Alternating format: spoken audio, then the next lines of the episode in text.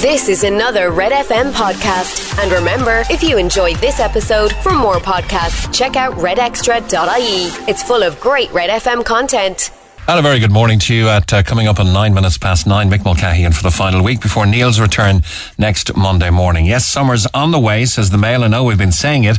I know we said the uh, the high pressure would arrive. It's kind of here, but Met Éireann are saying take out the barbecue as the Azores high brings temperatures or will bring temperatures to 24 degrees. We've been given permission to take the barbecue out. Thousands of people are barbecuing already. Uh, Ireland can finally expect some sunny weather next weekend thanks to the Azores High. The high pressure area, which originates in the Azores off the coast of Africa, looks set to move towards the country in the second half of this week, bringing with it temperatures in the low to mid 20s. Barbecues can be taken out. Met Éireann forecaster Paul Down said as the week goes on, temperatures will get into the low 20s, so slightly above average for the time of year. Thursday, it will really heat up, and you're getting up to 23 degrees, possibly even 24 degrees here in Cork. Uh, but there's a hint that early next week, temperatures might get above 25 degrees uh, in the southeast of the country. Let's all move to Wexford. But that is a long way out at the moment, and that's based on the high pressure staying uh, in for the early days of next week. It could stick there throughout next week, but there are some hints that there could be a front from the northwest pushing it out of the way. Elton says his farewell to Cork. The weather was kind. Uh, to the concert goers as well. There was a huge break in uh, in the rain that was very heavy earlier in the afternoon. 15 years on from his first performance in Cork City's uh, music legend, Sir Elton John returned on Friday night for his last ever show there. And what a night it was. The 236th show of the Farewell Yellow Brick Road tour, which began in 2018. After being delayed by the COVID-19 pandemic, it will finish next year. That's a long, long tour. It's intended to be Elton John's final tour, consisting of more than 300 concerts worldwide. A taxing schedule, it's uh, no doubt. But the 75-year-old star was the picture of exuberance when he took to the stage to tumultuous applause in Uí Chaoimh just after 8 p.m. We're, uh, we're so happy to be here, he said. We've been looking forward to coming to Ireland and the weather's clearing up. We're so lucky. Uh, we're getting to the end of the European outside shows. Two more to do out tonight, so we're going to make this one count. And apparently, yes, he did deliver. Everybody happy there. Uh, we have woman had to bring distressed son to uh, ED. Uh, the CAMH fails child uh, says the Echo front page today.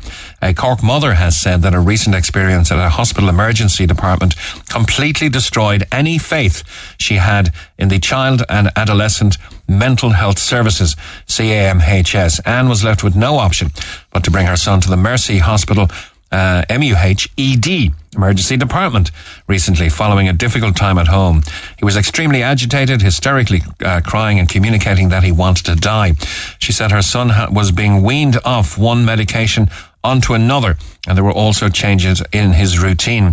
Uh, after some time, she worsened, uh, and the uh, CAMHS apparently offered an appointment on the Friday the next day, which Anne says she could not wait for. She was then told A&E was the only option. Full story in today's Echo. Welfare and fuel to be targeted in early budget, says the front of the Examiner. The Cabinet is set to spend an extra 2 billion euro, an extra 2 billion in budget 2023, which we've now confirmed, or everybody believes anyway, will be September 27th. Daniel McConnell, the Examiner's political editor, reporting extending fuel rebates beyond budget day, another round of the 200 euro energy credit, and an autumn welfare bonus will be part of the 6.7 billion budget package to be approved in principle today. We're going to hear details of that uh, this afternoon as well. The increase in spending is up from 4.7 billion that was promised in April, and it comes as the government struggles to offset runaway inflation and rising prices. The extra 2 billion, made up of 1.5 billion on spending and a half a billion on tax cuts, will form the basis of the summer economic statement to be announced today. But much of that money will be needed simply to stand still. So there's always, I suppose, people giving out that the government don't act fast enough when it comes to alleviating or helping to alleviate poverty and stressful situations financially. Um, and it's all very well that they're uh, proposing tax cuts. Why don't they just index link the uh, um, PAYE bands uh, to reflect or try to follow and reflect inflation? That would be an almost immediate help next week in people's pay packets. And we're hoping to get some uh, senior government uh, members, at least one, if we can. We're trying a few and uh, see if we can get them on the air with us uh, this week. Uh, while some ministerial sources say there is a lot of fiscal space or additional revenues allowing much greater scope to help struggling families, Finance Minister Paschal Donohoe and Public Expenditure Minister Michael McGrath will be seeking to dampen down expectations at Cabinet with a sobering assessment of the nation's finances. This senior sources have said is due to record employment and rising incomes.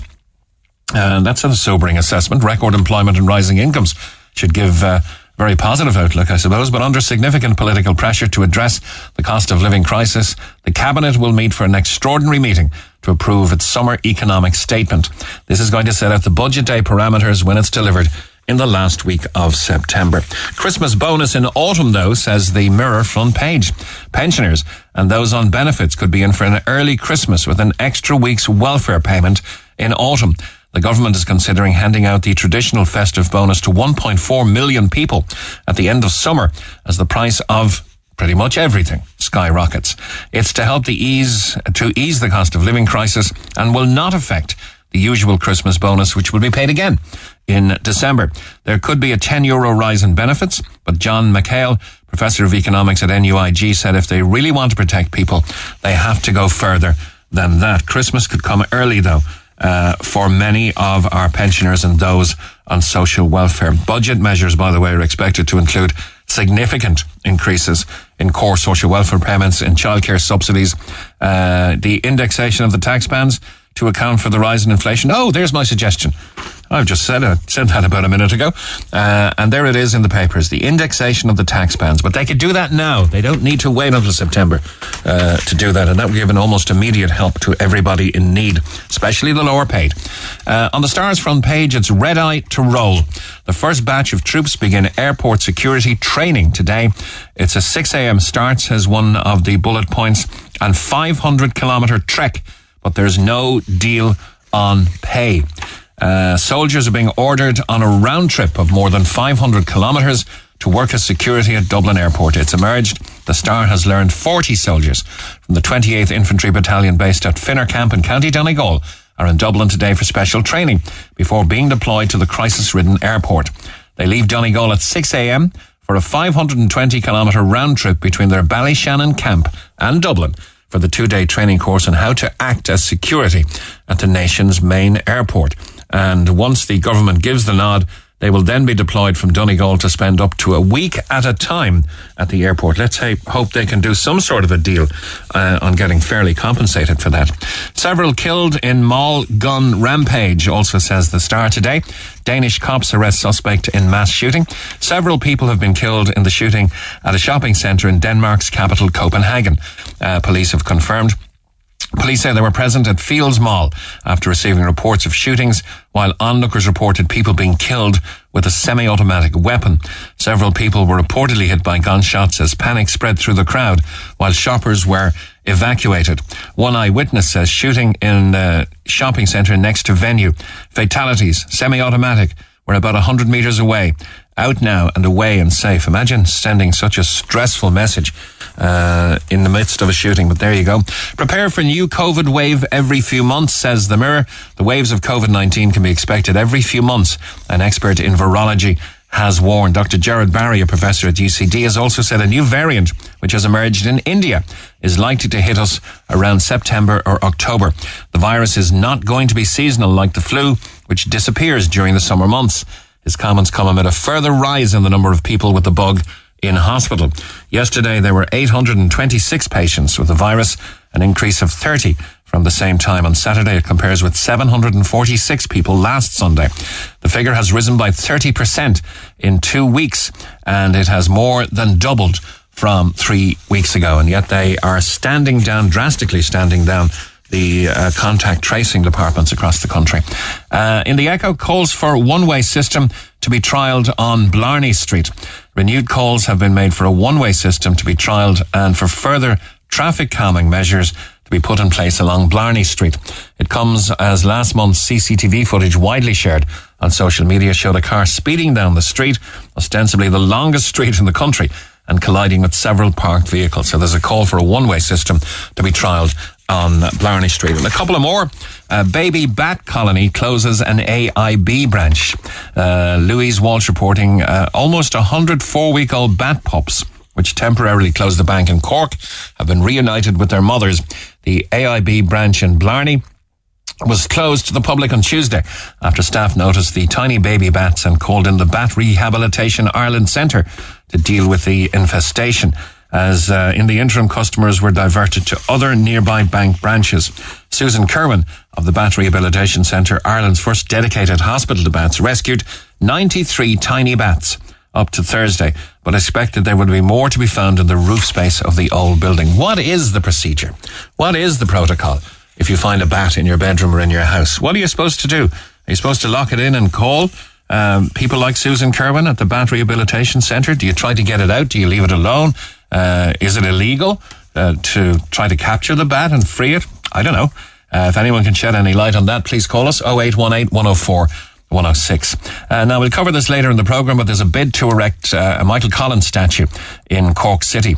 Efforts to erect a statue of Michael Collins in Cork City gathering pace as the 100th anniversary of his assassination approaches. And more on that a little later on. Taxi in Times says the mirror an appalling smell and a driver's refusal to allow a guide dog in his cab were among hundreds of complaints received by the taxi regulator in the past eight months. The largest number of complaints received by the NTA, the National Transport Authority, to date this year related to overcharging and other matters rela- uh, relating to fares, while drivers failing to wear face coverings was also a recurring issue. Finally, a bitter pill to swallow. A one euro tablet that can cure a hangover. Uh, a hangover busting pill leaving drinkers feeling fresh the next day is coming on the market. It works by reducing alcohol absorbed by the body, but because uh, some gets through, drinkers still enjoy a buzz. Miracle. Is that kind of on miracle? M-Y-R-K-L. Miracle. It's a miracle. Myrkl tablets cost 34.80 for 30 pills and are taken two at a time, an hour before drinking. The journal Nutrition and Metabolic Insights reported that in test subjects had 70% less alcohol in their blood an hour after two vodkas, uh, which may have helped the boozers to hit uh, the 2009 comedy The Hangover. Um, so you, you go out drinking and this uh, pill kind of stops you from getting drunk, but does uh, do away with the, with the hangover as well. Those are the morning papers. It's 21 minutes past nine. Good morning. Cork's number one talk show, The Neil Prendeville Show on Red FM. Now then, uh, let me get to a couple of texts before we take our first caller because we have acres and acres of texts coming through, especially on our Bessborough topic. Uh, and guess who was in government when these crimes were committed, says a texture. Mick, that lady has an absolutely amazing story an incredible way of speaking and telling it. Uh, that was Mary Donovan, I think. It's absolutely disgraceful what happened to all these women and babies in these days and nobody answerable. What an absolute disgrace the church has allowed this to happen and wouldn't do anything to help. Listening to this lady is absolutely heartbreaking for all her hardship her determination is inspirational. I hope Mary gets the justice they all deserve. What happened in Bessborough and elsewhere was child trafficking, but as it was the church who did it, it's not called that. Why? Says Pat. Just a couple more and we'll go to our phone lines. Uh, if any citizen in any country was found to have buried their own baby in the back garden, the ground would be a crime scene and the parents punished for doing what they did. Yet the church stroke government just apologise and push it away. And yet no nun was ever questioned in any of these homes, says Anthony. And uh, one final one. The HSE is a Frankenstein-esque monster created by the government. It's now out of control. The only way to deal with monsters is to drive a stake through its heart. And so says Pa. Talk to Neil Prendeville now. 0818 104 106. Cork's Red FM. Derek Bly joins me on line one. Thanks for holding, Derek. How are you? Mick, how are you getting on? Very good. Now, you were in touch with us last week about a project in Mitchelstown, and it's uh, DIY SOS. The Big Build Ireland is returning to Cork for a very special two part episode based in Kingston College in Mitchelstown.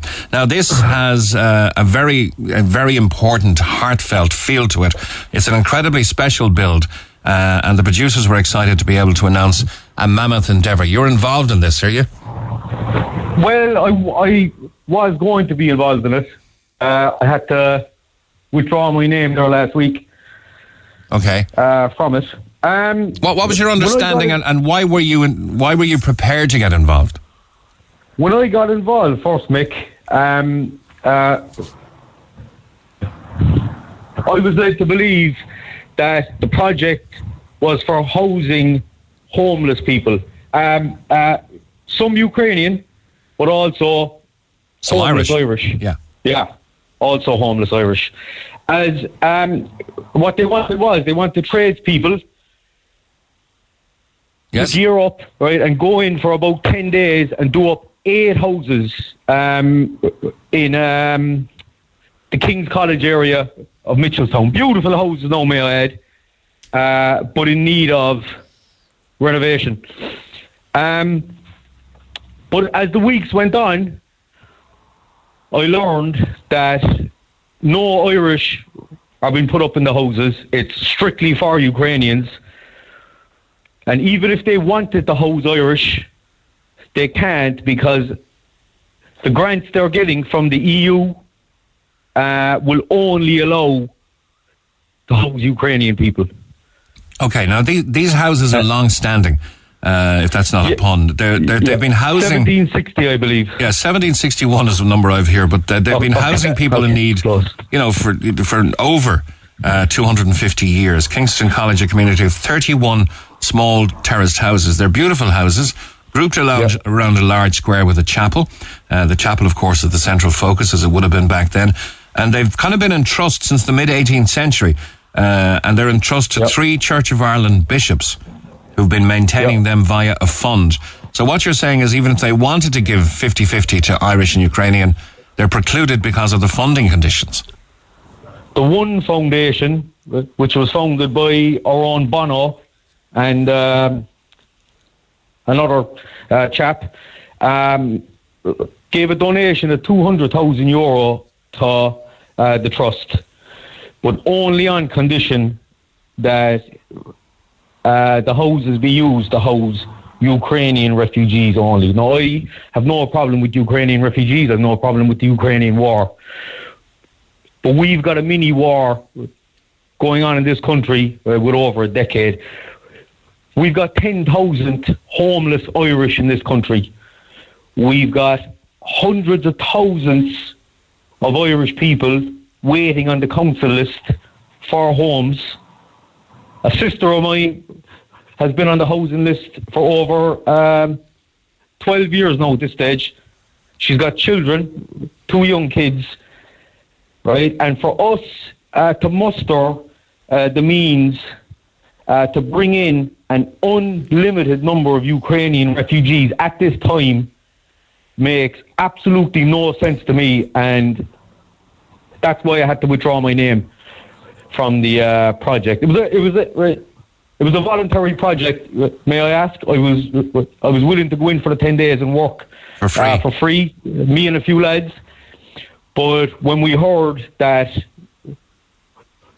no Irish allowed, then we said we uh, we had to we had to withdraw. And may I add as well, Mick, this isn't just happening in Mitchelstown.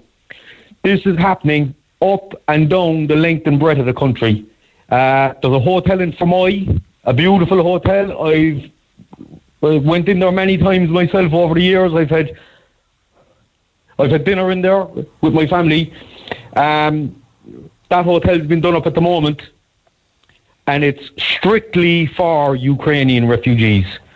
Um, that hotel's been sitting idle for the last, you know, four or five years, right? Why couldn't the government um, put a few bob together then, uh, do it up, right, and put homeless into it? Who, who's who's footing the bill for the hotel renovation? Do you know? the EU again.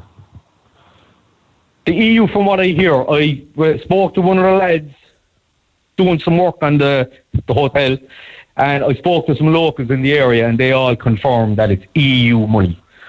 So if the if the EU has, and I'm going to take a guess at this, hundreds of millions of euro, right, when you factor in all the properties around the country, to uh, uh, do up to a very high standard, may I add, um, accommodation for strictly Ukrainian refugees.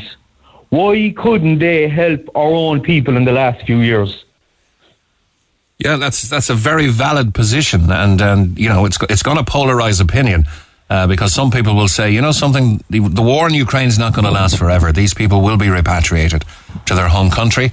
Uh, and we will, as a benefit, have many hundreds, if not thousands, of properties uh, that will come, become available for uh, the Irish homeless. But I do take your point.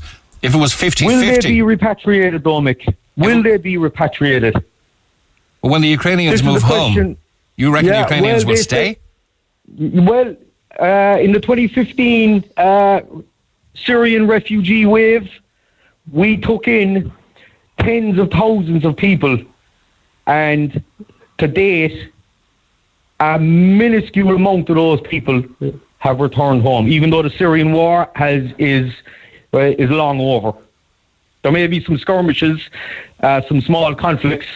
The the president of Syria actually came out a few years ago and he called for his people to return. Okay, but right, you know when you when you bring people in uh, from countries with a lower standard of living, right, and you you put them up in another country with a higher standard of living, um, you know you may you make no incentive to leave. So, uh, going by the 2015 Syrian refugee crisis, if that is anything to go by, you know, we can't expect many of these people to ever return to Ukraine. Uh, I, look, we've tried to contact the hotel in question. We've tried contacting them on, uh, on phone and by email. Uh, they've bounced back. Uh, the general consensus is the hotel is closed. If you were, if you were to be told that the uh, the renovations uh, in this proposed DIY SOS program were going to be 50-50, Irish homeless and Ukrainian refugees, would that be more palatable? Would that be acceptable? Abs- 100%. I'm, I'm working on a job now at the moment. I gather up my tools and I would head down there if it was to be used for even 50%. But I spoke to um, the the Anglican Church last week, the Protestant Church. Um, they're the ones uh, that own the property, and they said to me, they said, we can't even entertain um, housing non-Ukrainians. The donations we've received are only for Ukrainian people.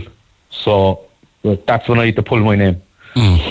Now, this is an RTÉ production, or it's uh, if not an RTÉ production, it's uh, you know it's a, it's subbed out to a production company, perhaps.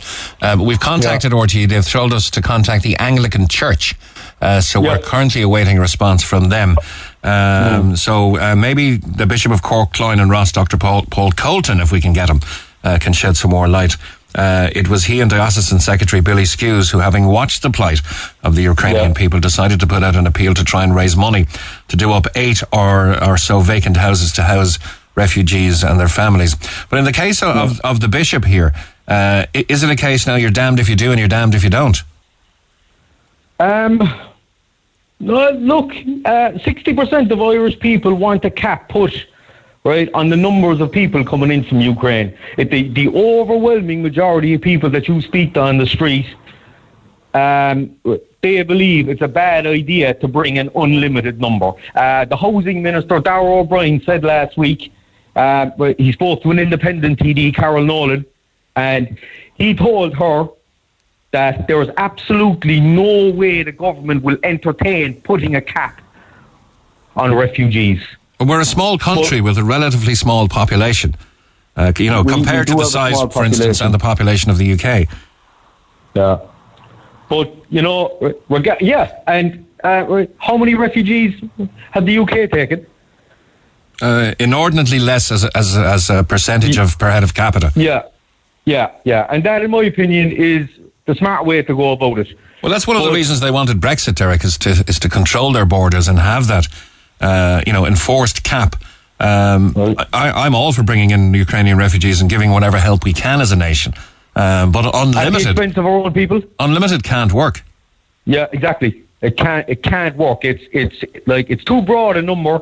It's far too broad of a number, um, uh, especially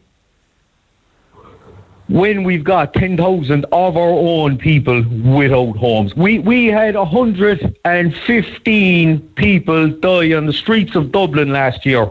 That's one city, that's our capital city, that's one city, right? I don't have the figures for the rest of the country. If those people had a roof over their head, right, and a warm meal inside their belly, how many of those would still be alive today? You know, mm. we, we we need we need to draw the line, and and may, maybe we need our own form of Brexit here, because we seem to have no say, right, in the numbers that the EU uh, declares that we take into this country. Um, since January and up to last month, the Irish state issued 135,000 PPS numbers. Uh, 35,000 of those went to Ukrainians. 100,000 PPS numbers were, were non-Ukrainian PPS numbers were issued. How many of those were uh, new births? Somewhere in the region of 25,000, I believe. So on, on the other side, though, and, and, and, kind of going against what you were saying about them not returning, in total, over 2.5 million Ukrainians uh, who left their mm. country have returned to their home since the war started. The Irish Times okay. reported that uh, tens of thousands have made the decision to return to Ukraine and rebuild their lives despite the uncertainty of war. Uh, so a lot of them are going back, but there's still a lot of them coming this way. Yeah, well, you know, I hope they do return. I, have no, I've nothing against Ukrainians. I actually like Ukrainian people. I lived in Canada for ten years, and there's a huge Ukrainian community over there. They're uh, they're hardworking. They have good values. They have similar values to our own. But at the end of the day, Mick, we uh, we have a crisis here of our own. We have a major housing crisis even before that war started. We we've got a fuel crisis, we've got a food crisis, we've got an inflation crisis. We're heading into a very, very dark period. We're definitely heading into a very, very dark winter because now we are yeah. de- we're we're now, if you've seen uh, some of the weekend reports in the papers, we are now dependent on uh, on Britain to keep gas supplies yeah. going with us through the winter because we don't have and, our own liquefied natural gas. Yeah. Uh, so and where that, did that get us before?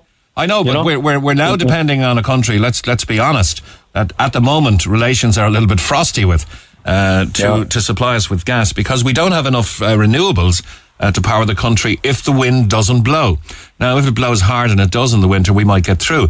But we're, we're looking at a, a winter of possible uh, energy cuts, gas cuts, and possible power outages. Which brings me to the point. Which brings me to the point.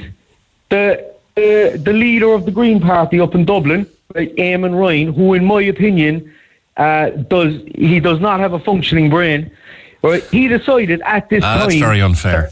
To, to no, no, he decided to ban harvesting and sale of turf. We've survived uh, cutting and burning turf in this country for thousands of years, right? And now when we're facing into a bleak winter, as you said yourself, he decides to ban the sale of it. Um, people living in the city, that won't make much of a difference to them. But it's rural Ireland is going to suffer, and it's going to suffer hard this winter, right? Because of that ban. No, it won't okay. stop me uh, from buying turf. I'm going to continue to buy turf. I don't. If they if they want to put me in prison uh, for keeping my family warm, then so be it. But but uh, um, the ban will uh, stop a percentage of the population uh, from buying turf, right? And that's going to have a it's going to have a major impact on them. But anyway, back to the Ukraine issue. Uh, you know, we, we can't we can't take an unlimited number. Yeah. Okay. Unlimited. Unlimited. That's untenable. It just cannot be unlimited. Kieran, good morning. Morning, mate. How are you? Very good. You take exception to what uh, some of what Derek is saying. I do. I do. Um, I suppose. Look, first of all, I think you know the fact that he had volunteered to to um, to do some um, work to improve society has to be commended. But I think uh, the point he's making, he's entitled to withdraw his volunteerism. That's fine. I think the reason that he's given, and pause, I'm sorry, um, we're in an emergency. We're in emergencies. I mean, yes, we're in multiple emergencies, but there's a big emergency at the moment. The Ukrainians are in a war, it's an existential crisis. They are leaving to save their lives, women and children primarily, by the way, it should be added. These are families who popped over and are going to stay forever. Uh, are you So walking the there, Kieran? The, the, the line is, is bad. Could you just maybe, if you're walking, just Sorry. just stand in one spot if you can? Yeah. Have you got me now, Mick? I'll Yeah, that's here. perfect. Yeah, now, I know the president. I know Assad, the president of Syria, told his people to come home, uh, and you, you can't really blame the Syrians for not leaving Ireland because of the quality of life is here. Um, A- Assad is a But regime. that's not our that's not our uh, job to uh, provide a higher quality of life for for uh, the world, Mick. Like uh, w- w- like when you uh, when you bring in people, right, and you put them up right, when some of those people are non-productive, okay, then it lowers the quality of life here in this country, and at the moment our quality of life is is plummeting we're, you know, like we need to we need to start taking care of our own people first Yes, but and that, that- foremost. that's not the fault of those uh, fleeing, um, you know, Ab- fleeing war and, re- and repression. With with the Ab- clothes on their back, they came here, and they came here looking for a better life. And we've been Yeah, given I- a better life through countries all over the world when we had to flee uh, because we had a famine, we had no food, and a British government that couldn't care less. Mick, Mick, the population of the world is close to eight billion people. Okay, um, uh, more than more than half of those people survive right on a couple of dollars a day. We cannot fix the world's problems right with the resources we have. We're a tiny, a tiny island in the middle of the Atlantic. Our resources are finite. We cannot look after the world. We've been very good with the last few decades.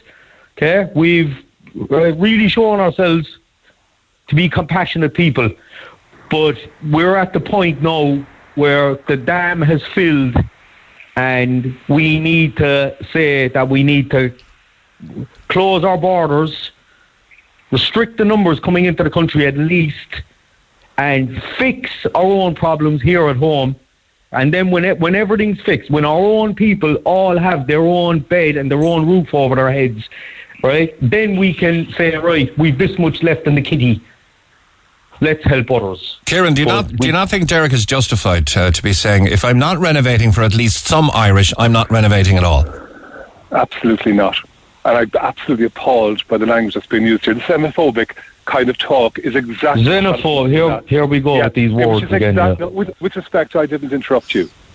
Okay. Now, for one, you made a comment that the Syrians aren't going home. First of all, how can you compare a democratic society like the Ukraine with a dictatorship, a brutal dictatorship like Syria? Second of all, it's women and children from the Ukraine who've come here at huge personal cost, and they're devastated to be away from their menfolk, who are by and large the army of Ukraine fighting for their homeland. They want to be repatriated. They want to go home. The Syrians did not want to fight for um, Assad. They left in their droves because it was a brutal war.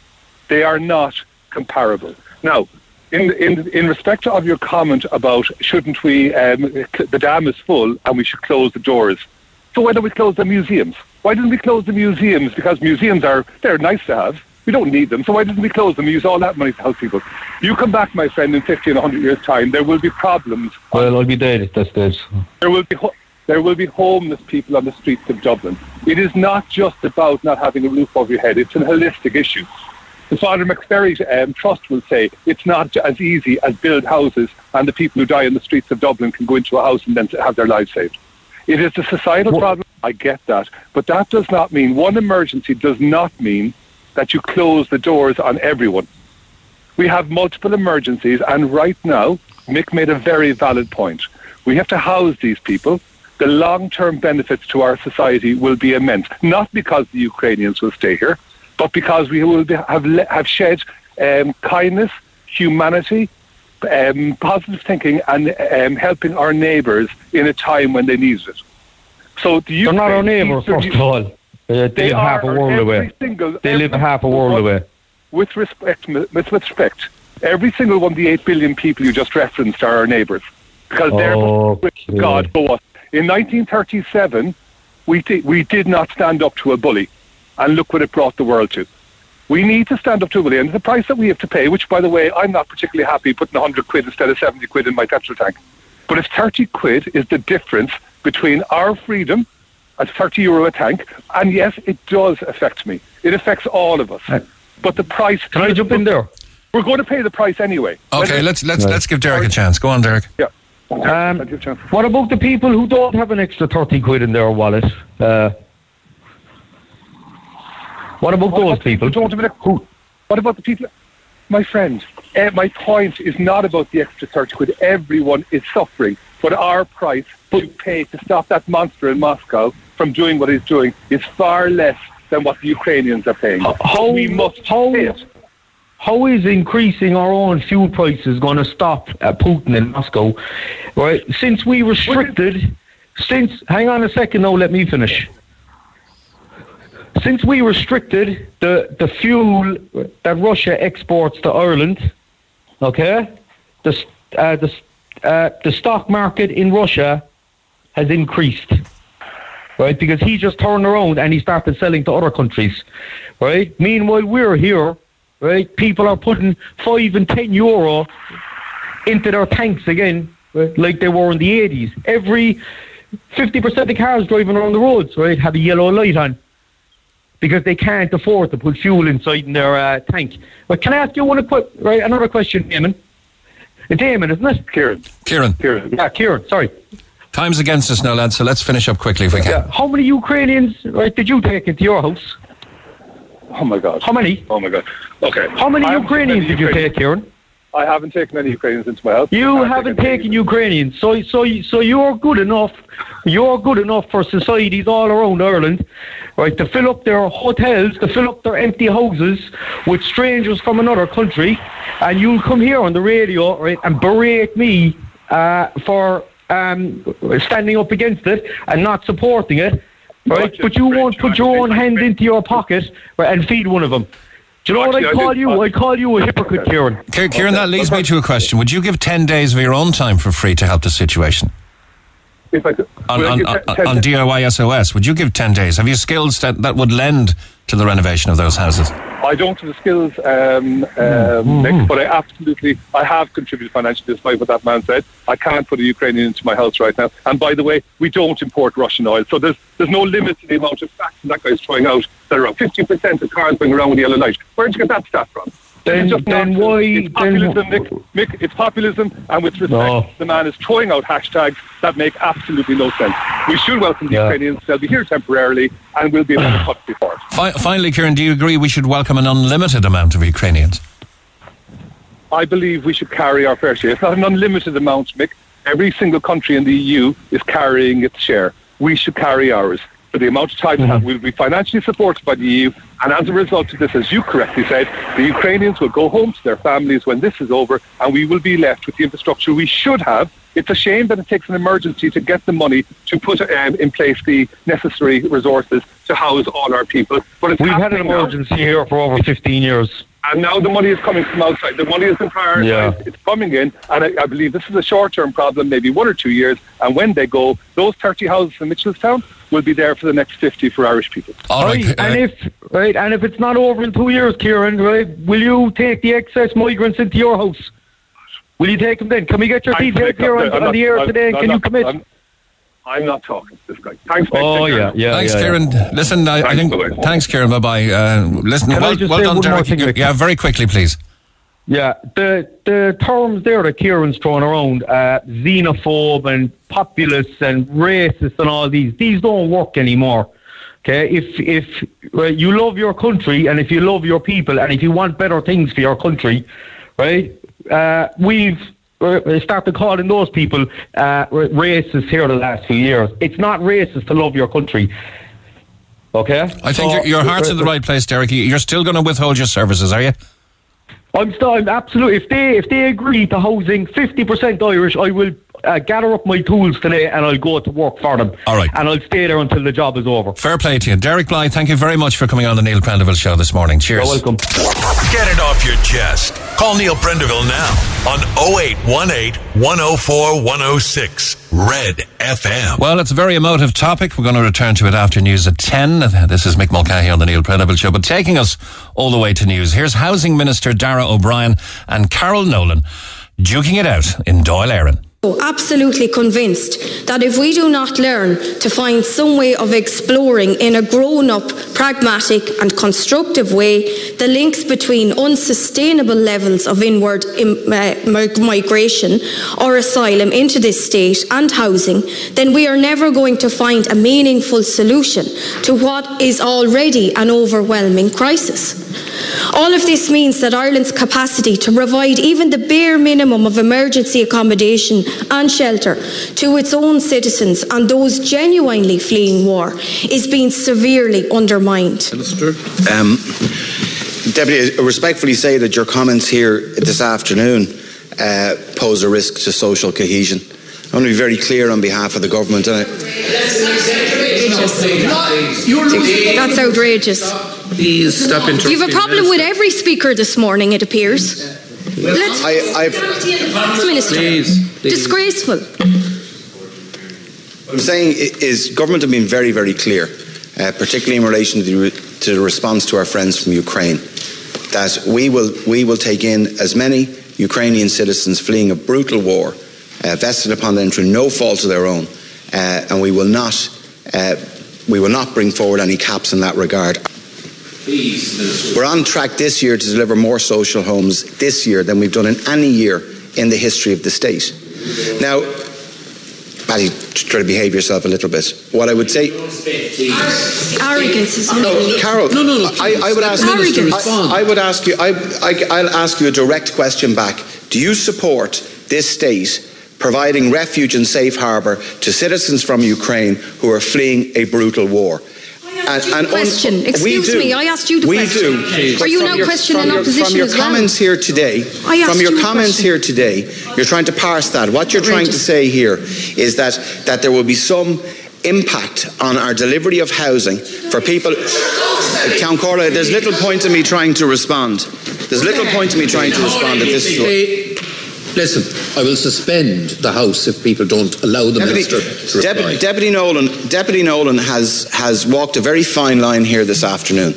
And what you're calling for effectively is a cap on immigration and a cap on asylum into this country. Do you want to draw a distinction between who comes in here? Is that what you're asking to do? Because we won't, we won't go down that line. Deputy Nolan, wait, wait now. Can I, can I just Deputy respond, Nolan please? Yeah, um, your, your comments are absolutely outrageous, and the fact that you have a reckless policy in place. Minister, I'll make my point very clear. Are you saying that we welcome everybody in only to sleep for years on hotel floors? Because that's what you're saying over there. And that's how reckless your government is. So, how dare you misconstrue what I have said to you? I asked you very direct questions. We have have a housing crisis here. We have a situation that is at an unsustainable level. It would be lovely to be able to give everybody a house, and you, you've said that yourself, but are you suggesting that we can do that? Are you suggesting that it's fine to have people on hotel floors for years? Is that what, because that's what you're saying to me here? And I think you need to come down off your high horse and face the reality and face the facts. News at 10 is next. I'm Lana O'Connor. Red FM News is first for local, national, and international news, and you can stay up to date by tuning into our hourly news bulletins or by clicking on redfm.ie. Get it off your chest. Text the Neil Prendeville Show now 086 8104 106. Red FM. Now, huge interest in a bid to erect a Michael Collins statue in Cork City. Eoin English in the Examiner reporting that efforts to erect a statue of Michael Collins in Cork City are now gathering pace as the 100th anniversary of his assassination approaches. This is August 22nd, so about six or seven weeks away. Uh, the Irish Examiner has learned that a group of Collins enthusiasts, some of whom play key roles in the erection of a statue of Collins in uh, Clonakilty, uh, unveiled by actor Liam Neeson back in uh, 20 years ago in 2002, have agreed to raise funds for a statue that will then be handed over to the city for placement in the city centre. Cork businessman and uh, Collins enthusiast Jerry Carey and Noel Scannell and Tim Crowley of the Michael Collins Centre and Museum near Clonakilty. We have some passes for that to give away, by the way. Let's try and do that before the end of the programme. Uh, and uh, they based their statue design on one of the most famous photographs of the revolutionary leader. It's not him in uniform. It's him standing with the uh, trademark hat. Uh, he looks older than his tender young years. He was only in his early 30s uh, when he was assassinated almost 100 years ago.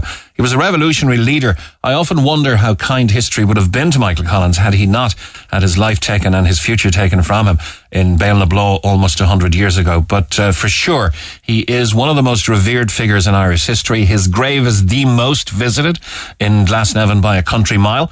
Uh, and that's very interesting too. There's still reverence shown 100 years later to Michael Collins. And uh, it's understood uh, that the uh, the organising committee would like to see the statue placed at ground level and not on a plinth. Uh, to be amongst the people as Collins was. And Fine Gael councillor Shane O'Callaghan, who has liaised with the group, has submitted a motion that should become before Cork uh, City Council for debate within weeks, calling on the council to facilitate the placing of the statue in the city centre. He said he would like it placed on St. Patrick Street, and he joins me in line two. Good morning, councillor Shane O'Callaghan.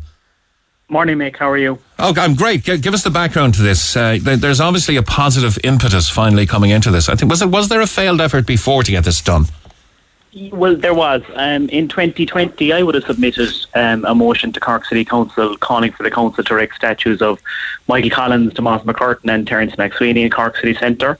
Um, but it would, when it came to a vote, um, my motion um, was supported by Fine Gael, Sinn Féin, and some independents, but it was voted down uh, because of the opposition of Fianna Fáil, the Green Party, uh, Labour, and several independents. Okay. So um, but this time, I would be confident that, that it will pass because I mean a major issue at the time, uh, particularly for Fianna Fáil voting against it, was the cost involved, and obviously this time the cost will no longer be an issue because the statue, if all goes to plan, will be made and presented to Cork City Council at no cost to it. Okay, well, what um, will it cost?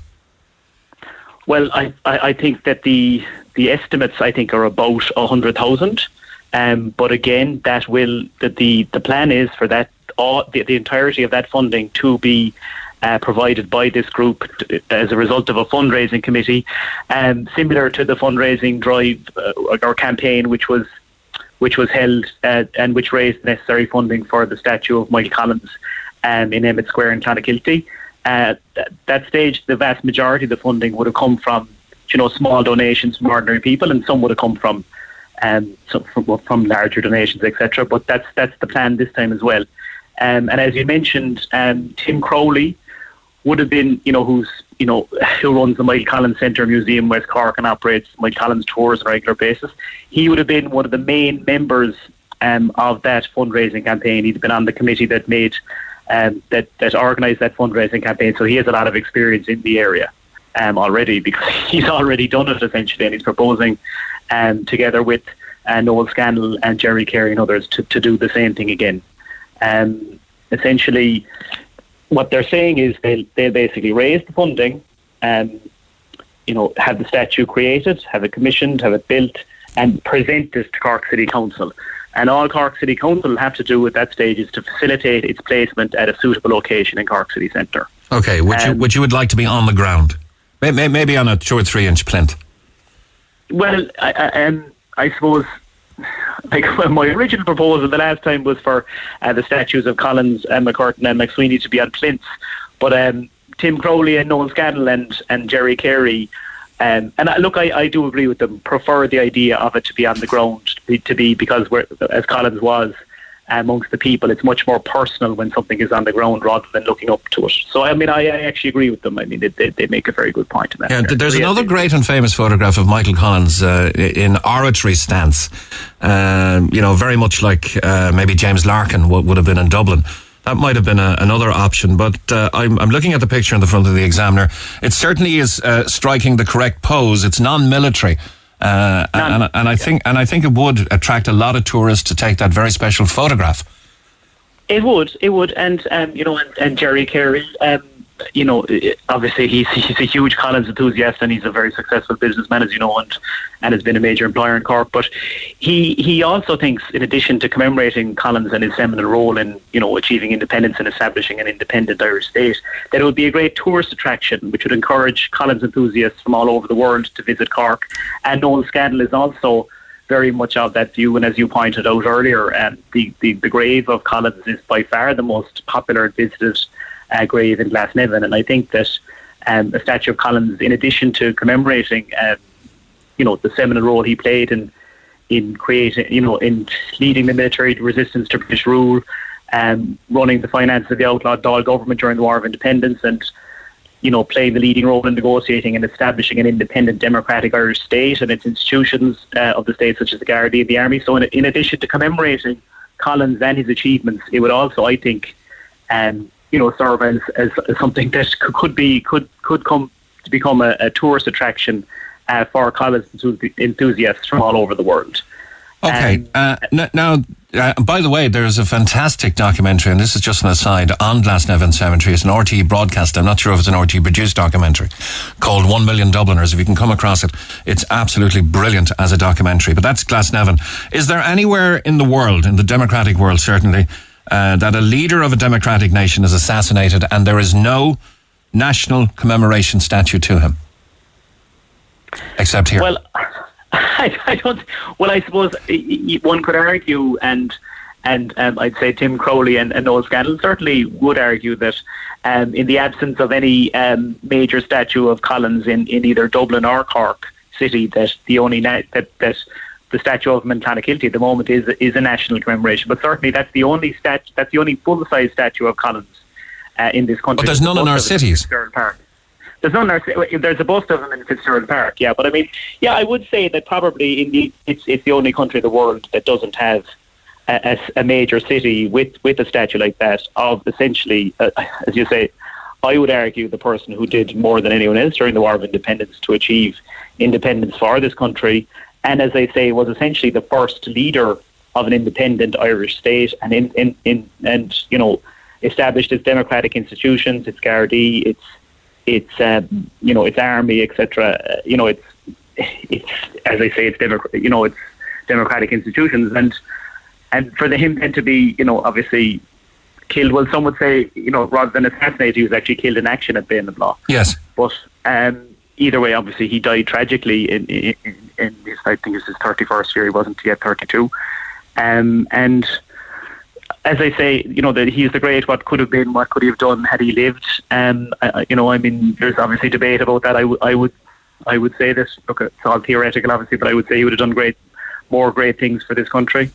Um, yes, I, I would say it is probably the only country in the democratic world, or indeed in, that that you know the leader of the first leader of the new democracy um, who was killed, um, you know, yeah. at the beginning of that process, um, doesn't have a commemorative statue in one of its cities. And look, I, I understand, you know, obviously this is, you know, this is, um, you know, there's obviously the Civil War part, uh, you know, issue, but um, look, T- the Taoiseach Micheál Martin has been invited uh, by the chairman of the Michael Collins Commemoration Committee, uh, Garrett Kelleher, who's who's a Fine Gael city councillor, by the way, um, to jointly address the annual Béal na Bláth commemoration with Leo Varadkar to mark the 100th anniversary of Collins' death this year. I mean, that is that is a major um, step forward, um, and uh, I think it's a sign that the country is moving on from the tragic events of the Civil War. And I think that increasingly there is a recognition that there were patriots on both sides of the Civil War who were motivated by a genuine desire to do what was best for their country. Yeah, but maybe um, maybe it's a sign that Fine Gael and Fianna Fáil are coalescing in ideals. Well, I wouldn't I wouldn't necessarily uh, say that's the case. I mean, uh, Sinn Féin. There's, I mean, sh- I mean, some some members of Sinn Féin or some Sinn Féin voters are not not fans of Collins, but others are. Mm. Um, a lot of lot of Sinn Féin uh, supporters are, are also um, would consider Michael Collins a hero. When, when, when you look at other statues that, that, that, are that are popular around the place, uh, uh, and and some of them are misplaced, I think the Christy Ring statue up in the airport should be possibly also on Patrick Street as a representative of our national games. Um, but I would agree with you on that. Yeah. I, I, think that Patrick Street needs more statues in general. Yeah, other iconic statues, of course, uh, the ones I know of anyway. Of course, there's the Collins one in Clonakilty. The Annie Moore statue at the corner of the Deepwater Quay and Cobh is very much photographed. Uh, Dublin has its heroes amongst them. They have a statue of Anna Livia, or as they call it, the floozy in, in the jacuzzi. We've got Rory Gallagher here in statue down at uh, the Paul Street car park. Uh, you know, as a musical icon, although Rory was born in uh, Ballyshannon in County Donegal, he's claimed as a, a cult Cork hero. But Collins in Well, particular, I'm a huge fan. Yeah, Co- Collins in particular ha- level of ha- has Gallagher has achieved yeah. cult hero status akin to um, maybe Vasily Zaitsev in Russia, who was the subject of that movie Enemy at the Gates. But he's almost like a Che Guevara, fi- Ernesto Che Guevara figure, isn't he? I would say so. Yes. I mean, I, I suppose part of that is due to the, the fact that he died so young and died tragically so young, and the the, the enormous amount he achieved in his, in his very short life. I mean, uh, you know, I mean, it's it's it's phenomenal what he achieved, particularly in the period from 1919 to, to 1922, and just in those few short years, the, the, the amount he achieved in terms of, um, you know, fighting the British Empire, which was at its height at the time to a standstill, and negotiating a treaty and establishing, you know, um, an independent Irish state um, for the first time in history. I mean, I think it's it's his achievements are phenomenal. But look, I mean, as I say, I I know that there are people who would be from, you know, the anti-treaty um, tradition who who would, you know, not be as enthusiastic as I am about a statue of Collins. Um, but I would say that, and, and I have said this many times before, that I would I would be ha- more than happy to support uh, the erection of a statue from the someone from the anti-treaty side of the Civil War, someone like Liam Lynch or Tom Barry or Liam Deasy or the Wallace sisters. And particularly if the necessary funds are raised beforehand and the statue is presented to the Cork City Council as is the proposal here. So, I mean, it's not. Is the know, statue ready, or does it have to be made yet? It has to be made. Like the first step is, as I say, put down um, the motion to Cork City Council. Okay, that'll be on the agenda at the next council meeting, which is next Monday. It's then likely to be sent from there to the commemorate the centenary commemorations committee. I'm also a member of that committee, and I'd be hoping to send it from there back to the council meeting in September. So it'll hopefully all going to panel be voted on in September. If it's then, But can we not have a vote before his 100th anniversary on the 22nd of August? Well, ideally, I would like there to be a vote on it. Um, And it announced on that date, maybe. at the at the council meeting next next Monday, but uh, unfortunately, it tends to you know I, I I think that they'll probably send it to the, the centenary commemorations committee. But look, September. I mean, it's still in the in the year of of, of Collins's death, and as I say, if it's passed by the city council, the fundraising campaign will almost immediately begin as a result of that. Um, and look, I mean, again, the, the, the Green Party, um, the councillors of the Green Party would have voted against uh, my proposal the last time, but, um, you know, the image of Collins, I would say, with a bicycle is probably the most famous image of any Irish person with a bicycle. Um, and I'd be hopeful that they that the Green Party this time would, would embrace that image as being a great advertisement and boost for you know environmentally friendly transportation and draw attention to the fact that a hundred years ago an important historical figure like Collins even then preferred to use a bike instead of a car as a means of transportation. So I, Okay. mean, I think that I think that it'll, it hopefully will appeal um, to parties across the board, but the, the first step that obviously no fundraising campaign can can happen until it is passed by the city council. But if, if so, as I say, all the city council, all we're proposing the city council to do is facilitate its placement. The, the, the, the funds will be raised. The city council doesn't have to have any involvement in that. The funds will be raised. The statue will be commissioned. The statue will be created, and it will be presented to the city council. And at that stage, all the city council will have to do is to is to is to facilitate its placement in a suitable location in Cork City. I, I ideally would like to see it in Patrick Street, but I'm I'm open to you know open to, as, long, as long as it's somewhere in a suitable location in Cork City Centre. I I would be happy. And what Um, about the Jack Charlton statue that's, I, I believe, in, in, in the upstairs of the airport building somewhere? Yeah, look again. I'm, Iconic I'm a enough? fan of Jack Charlton. I think he did. I think he did. I think he did great things um, for obviously for Irish soccer and and you know in terms of boosting morale for the whole country. Um, so I mean, look, I would be a fan of, of Jack Charlton. I, I, I don't know where necessarily a suitable location would be, but I mean, um, certainly I think that um, a statue of Collins. Um, you know, I, I, w- I would hope that it'd be placed prominently um, somewhere in Cork City Centre, ideally Patrick Street. But All right. I say, One, f- open to it. one, one final question. As most Corkonians who open their newspapers or open social media over the weekend were saying, been there, who done that? to uh, the father of temperance, Father Mathew, who had a wheelie bin put in his head over the weekend. Do you think Collins' statue at ground level would be treated with more reverence? Would it almost be unlucky or a pishog? Don't don't mess with the Michael Collins statue; you'll have bad luck. Or is that something that could happen? Will he be treated with reverence? Do you think? I'd like to think he would be treated with reverence. As I say, he's certainly revered and always has been by by Fine Gael people, and I would say that that you know supporters of Fianna Fáil and Sinn Féin and, and other parties would have a, a, degree in some of respect for him, and in some cases would be big fans of his. So, um, and look, I mean, even people who are not interested in politics at all, um, I would say would have a certain you would know about Collins. Maybe they've seen the movie with Liam Neeson, and they would have, um, you know, they would have. I, I think there would be a degree of reverence uh, for Collins among the vast, vast majority of the population, which is why consistently in polls that are take that take place about the greatest Irish man and uh, whoever lived, um, Collins always comes out on top. Okay. Always is a way the most the, the, the person voted for the most by the vast majority of Irish people, or well, not by the majority, but he always comes out on top as you know the person, the choice of the most you know the choice of the most people yeah. to be uh, as the as the greatest Irish man that ever lived, and I, I, I that obviously says it all. Okay, and uh, as we speak, of course, the site of his death in Méal was uh, is now undergoing extensive upgrade ahead of the special centenary commemorative event. Uh, which yeah. is on August 21st. I believe it'll be attended by Taoiseach and An Tánaiste, and uh, what you're saying is Micheál Martin has now been invited to speak as well. Well, yeah, uh, as the Taoiseach, yeah, he was in. in um, so it'll be addressed by both Micheál Martin and Leo Varadkar as Taoiseach and Tánaiste.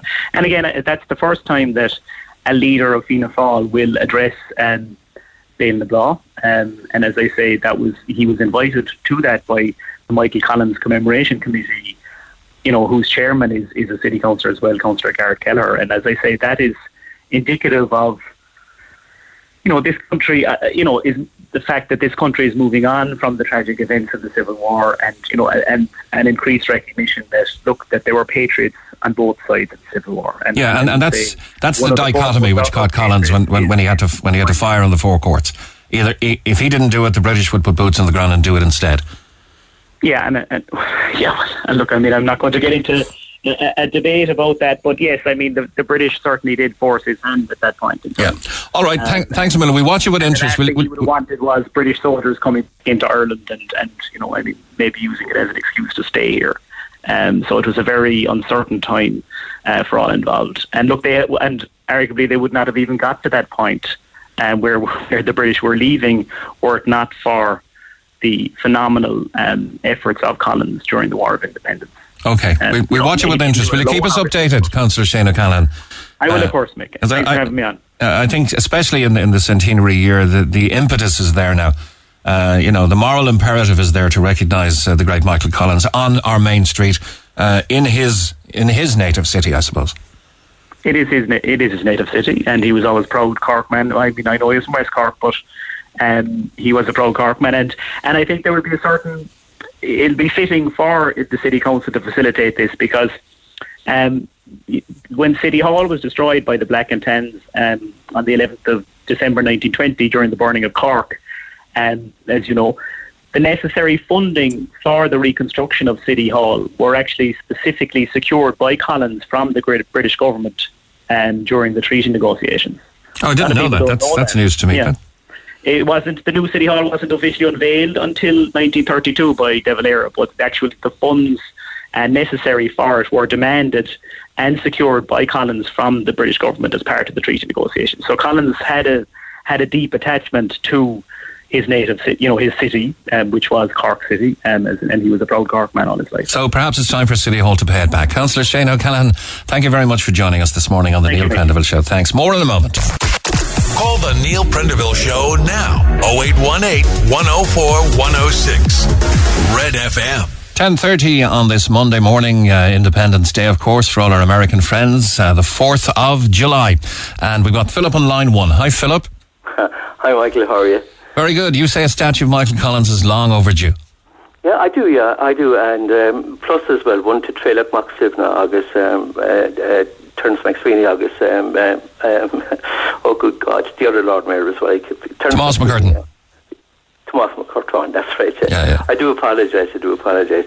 You know, Mick, can I preface this whole interview by saying that um, um, I'm beginning to wonder, right, at this hour of my life, what country I'm living in, right? Uh, it's that everywhere I go, right, you know, I see Ukrainian flags flying, and I don't know whether I'm living in Ukraine or whether I'm living in the Republic of Ireland, you know. It's kind of, um, you know, a misnomer these days, right? And um, I'd like to think, right, that I'm living in the country, right, know, that I grew up in and that my parents grew up in and my grandparents grew up in, right? And it's um, the, the Ukrainian flags everywhere, right? But uh, we're very, very, you know, sparse on our own national flag. So, I mean, I'm after prefacing this conversation now by saying that, right? You know, I had to get that off my chest. No, no, no, that's fine. But I would venture that the Ireland that your uh, grandparents grew up in might have been occupied itself by a, a foreign force. I agree with you there, right? Uh, I've seen old movies um, um, of Cork, right? And Cork was uh, bedecked with uh, Union Jacks and so forth. But th- th- that was the sign of the times. I do know that, right? You know, but uh, yeah, um, but then afterwards, right, we became a, a, you know a free state, and afterwards a, a republic, and we have our own national flag, and yeah, I think it's totally representative of the uh, vast majority of us, anyhow, right? You know, so I'd love to see it fly more often, particularly outside civic buildings, right, and state buildings and stuff. Like for instance, I live very close to Youghal. I'm, uh, in the Castle Castlemartyr region, and uh, I go for coffee every day right to Youghal simply because right I have to bring my little grandson to school right uh, in Youghal Mm-hmm. and uh, pick him up. So when I take him to school, uh, I go for a coffee. Right, I, I like to have a really good coffee in the morning, right? You know, and I sit down in this little coffee bar. I won't advertise it, but it's directly across, right? You know, from the uh, civic offices in Youghal, which is a beautiful building. Three flagpoles outside flags for everything flying, right? But no national flag, you know. I think that's a disgrace, to be quite honest about it, right? So, I mean. I, I've, I've not seen the Ukrainian, no, I have in houses and that kind of thing, but I've not really on, on buildings that are open to the public, uh, be Oh, they yeah, private yeah, business or else. I, I've not seen the Ukrainian flag fly without the Irish flag. Uh, no, Generally. not. You go down to Youghal now and you go up the mall, right, you know, and there you see it outside the civic offices in Youghal. There's the Ukrainian flag flying high outside our own public building, and uh, no Irish flag whatsoever, none. And I mean that sincerely. You'll have every flag for every little cause and everything up in the flagpoles there. There are three flagpoles, and uh, no Irish flag, and I think that's pathetic, you know. Yeah, they're, they're, for instance, right, okay, I, I'll give you one instance, right? I'll give you another instance of what's going on. Um, like, for instance, right, I pass through Ladysbridge every day. You know Ladysbridge? I do, lovely East Cork. Yeah, East Cork, yeah, yeah. I, yes, I, I I live very close, right? Close by.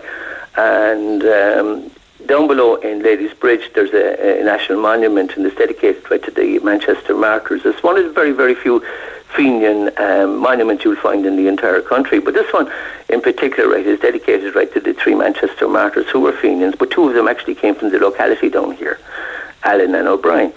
And right next to it, right, we have the national flagpole, the flagpole, and uh, the tricolour was removed and the Ukrainian flag topped it, you know. In, in flag etiquette, and I, I'm only coming at this from a, a nautical perspective, there's very, very strong naval flag etiquette. There's very, very strong, you know, cruising sailboat, motorboat flag etiquette, uh, in, in that your national flag must always be flying the highest. I agree. Yeah, and I, that's what I thought as well. And I think that's the protocol as well, as directed by the government in this country. But it seems that nobody adheres to it, right? And, you know, these things are just left there and they're left flying. And, you know, to be quite honest about it, I really don't think people notice these things anymore. For whatever reason, I don't know, right? You know, but I'm look, I'm proud to be Irish for all our faults or failings, but we also have a good side, right? But at the same time, right? You know, it is our country, right? It's your country. It's uh, all our listeners' country, right? And even from those that have come from abroad into this country, right? That have, you know, embraced this country. Uh, because I have lots of Polish friends. My daughter-in-law is Polish, right? I, li- I have a little half Polish, uh, half Irish. Uh, um, um, granddaughter, right? She's, she's uh, she'll be one next week, right? And I, I have a little half uh, Finnish and a half uh, Irish grandson who's nine years old, you know. And those that come into our community and embrace our community and live amongst us, right? They're as Irish as you or me, right? You know. But that's what I love, right? You know, this integration is lovely, but unfortunately, it's not widespread, right? You know, it's not widespread. Okay, is, is, is, is the title Ukrainian an all encompassing one which covers people from the west of Ukraine who, who are not technically in the war zone, who could possibly be traveling here, a- as, as against war refugees who are in the east and the Donbass and Mariupol uh, and those areas? Uh, is there a distinction made as to whether there's a genuine flee from conflict? Uh, and I don't want to be so crass about this, but are we looking at economic tourism? Uh, well, that's a great question, right? And I actually think you just uh, hit the uh, nail with the hammer, right? You know, a lot of it is economic tourism. Um, look, I, I, I, study history. I, I, study geopolitics, right? I know what's going on, right? You know, um, like for instance, right? Most people don't discuss this, right? Um, but we say we take the Donbass region, right, which actually incorporates the two provinces, right, are they're, now deemed to be republics of Luhansk and uh, Donetsk. Um, they're all Russian-speaking people, right? And uh, traditionally, it was always a Russian enclave. And uh, to be quite honest about it, right, since the Maidan Revolution in 2014, that place has been under constant attack by the Ukrainian forces, right? What most people don't discuss is the fact, right, that 14,000 innocent civilians in those particular regions, right, have actually been killed and slaughtered by indiscriminate uh, Ukrainian shellfire and stuff like that. So when they declared their republics, right, it did give the Russians an opportunity to move in, right, as they were, uh, you know, so-called protecting their people, right, and protecting Luhansk and Donetsk, right, because it does appear. Now, I can't confirm this, but it does appear, right, that the actual Ukrainians, particularly the nationalist side of their army, were lining up, right, you know, to wipe out Luhansk and Donetsk once and for all. So, like, that probably adds a little bit of credibility, if not an awful lot of credibility, to uh, Russia's claim right now that they were going in to denazify the place, right? And not only that, right, you know, to bring peace and protection to the area. But with regards to all the fighting, all the fighting that's going on, right, is actually going on in that particular region, which is the eastern part of Ukraine. And uh-huh. that's where the huge, huge, and I mean absolutely huge, genuine refugee problem is. You take the city of Mariupol, like for instance, right, which was the home of the Azov battalion, and uh, the fight they put up, right, you know, uh, particularly the taking of the Azov steel plants, right. That city was decimated not just by the Russians who were trying to take the place, right, fighting uh, street by street, house by house, right, but also by indiscriminate Ukrainian shelling, right, and. Um, I've seen the pictures, right? I've seen the movies, right? I've seen everything with regards to what in Mariupol and other parts of uh, that particular region, and the tragedy that's after falling on the people over there, right?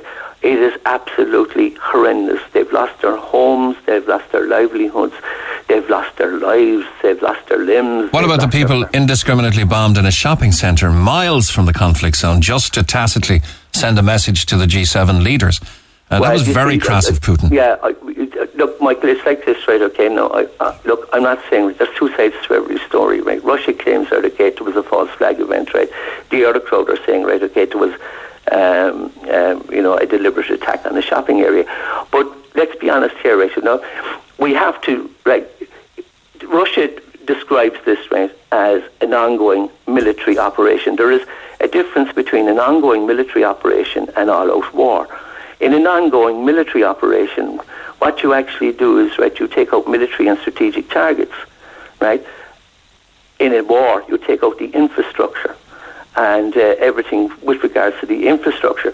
The Russians have not, by any circumstances, taken out any infrastructure in the entirety of the Ukraine. The only places that they have taken out, we say, would be rail yards, which are shipping weapons from the west, uh, west uh, eastwards, right, okay, to continue on with the war. And it's, you know, it, that's the reason why. I'm not saying I'm pro-Russian. No, I'm not. I'm, I'm not saying I'm pro-Ukrainian. I am not, right? I'm just trying to keep a balance here on the whole thing. But can, right? can, can the war be ended without ramping up the, you know, the body bag count? Can, can it be ended without NATO and Europe uh, going in aggressively and risking the threat of all-out nuclear war?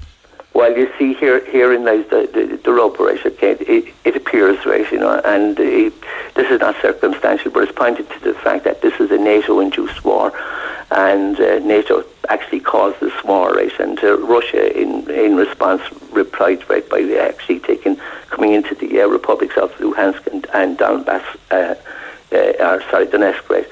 Um, can it be stopped? Yes, it can, right? If uh, Mr. Zelensky, right, I'll be quite honest about it, right, had agreed to the Minsk terms, which were part of the uh, supernatural um, agreement, right, that was brought in after 2014, right, to recognise these regions and to give them some part of autonomy, right? so what's what's the upshot here? We look are we looking at the annexation for Russia of the eastern part of the Ukraine, a peaceful settlement, and and a much uh, smaller Ukraine eventually gaining access to the European Union and the markets?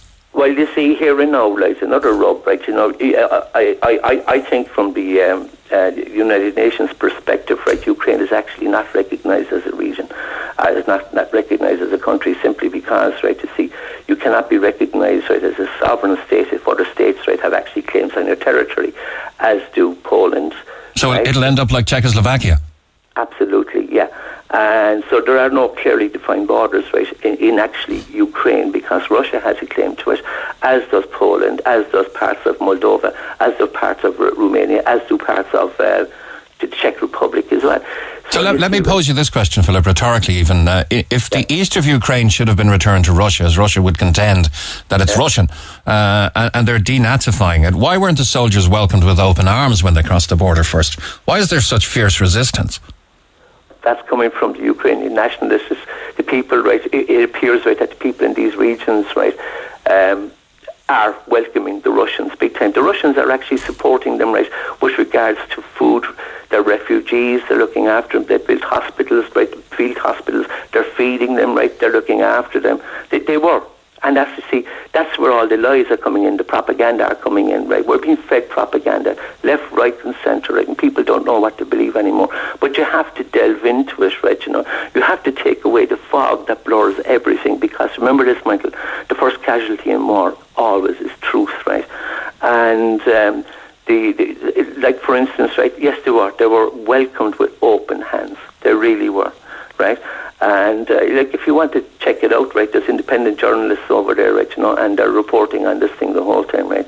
One in particular, a guy called Paul Lancaster, he has a series of videos up, right. He's absolutely excellent. He's actually an ex-U.S. Uh, um, uh, military person.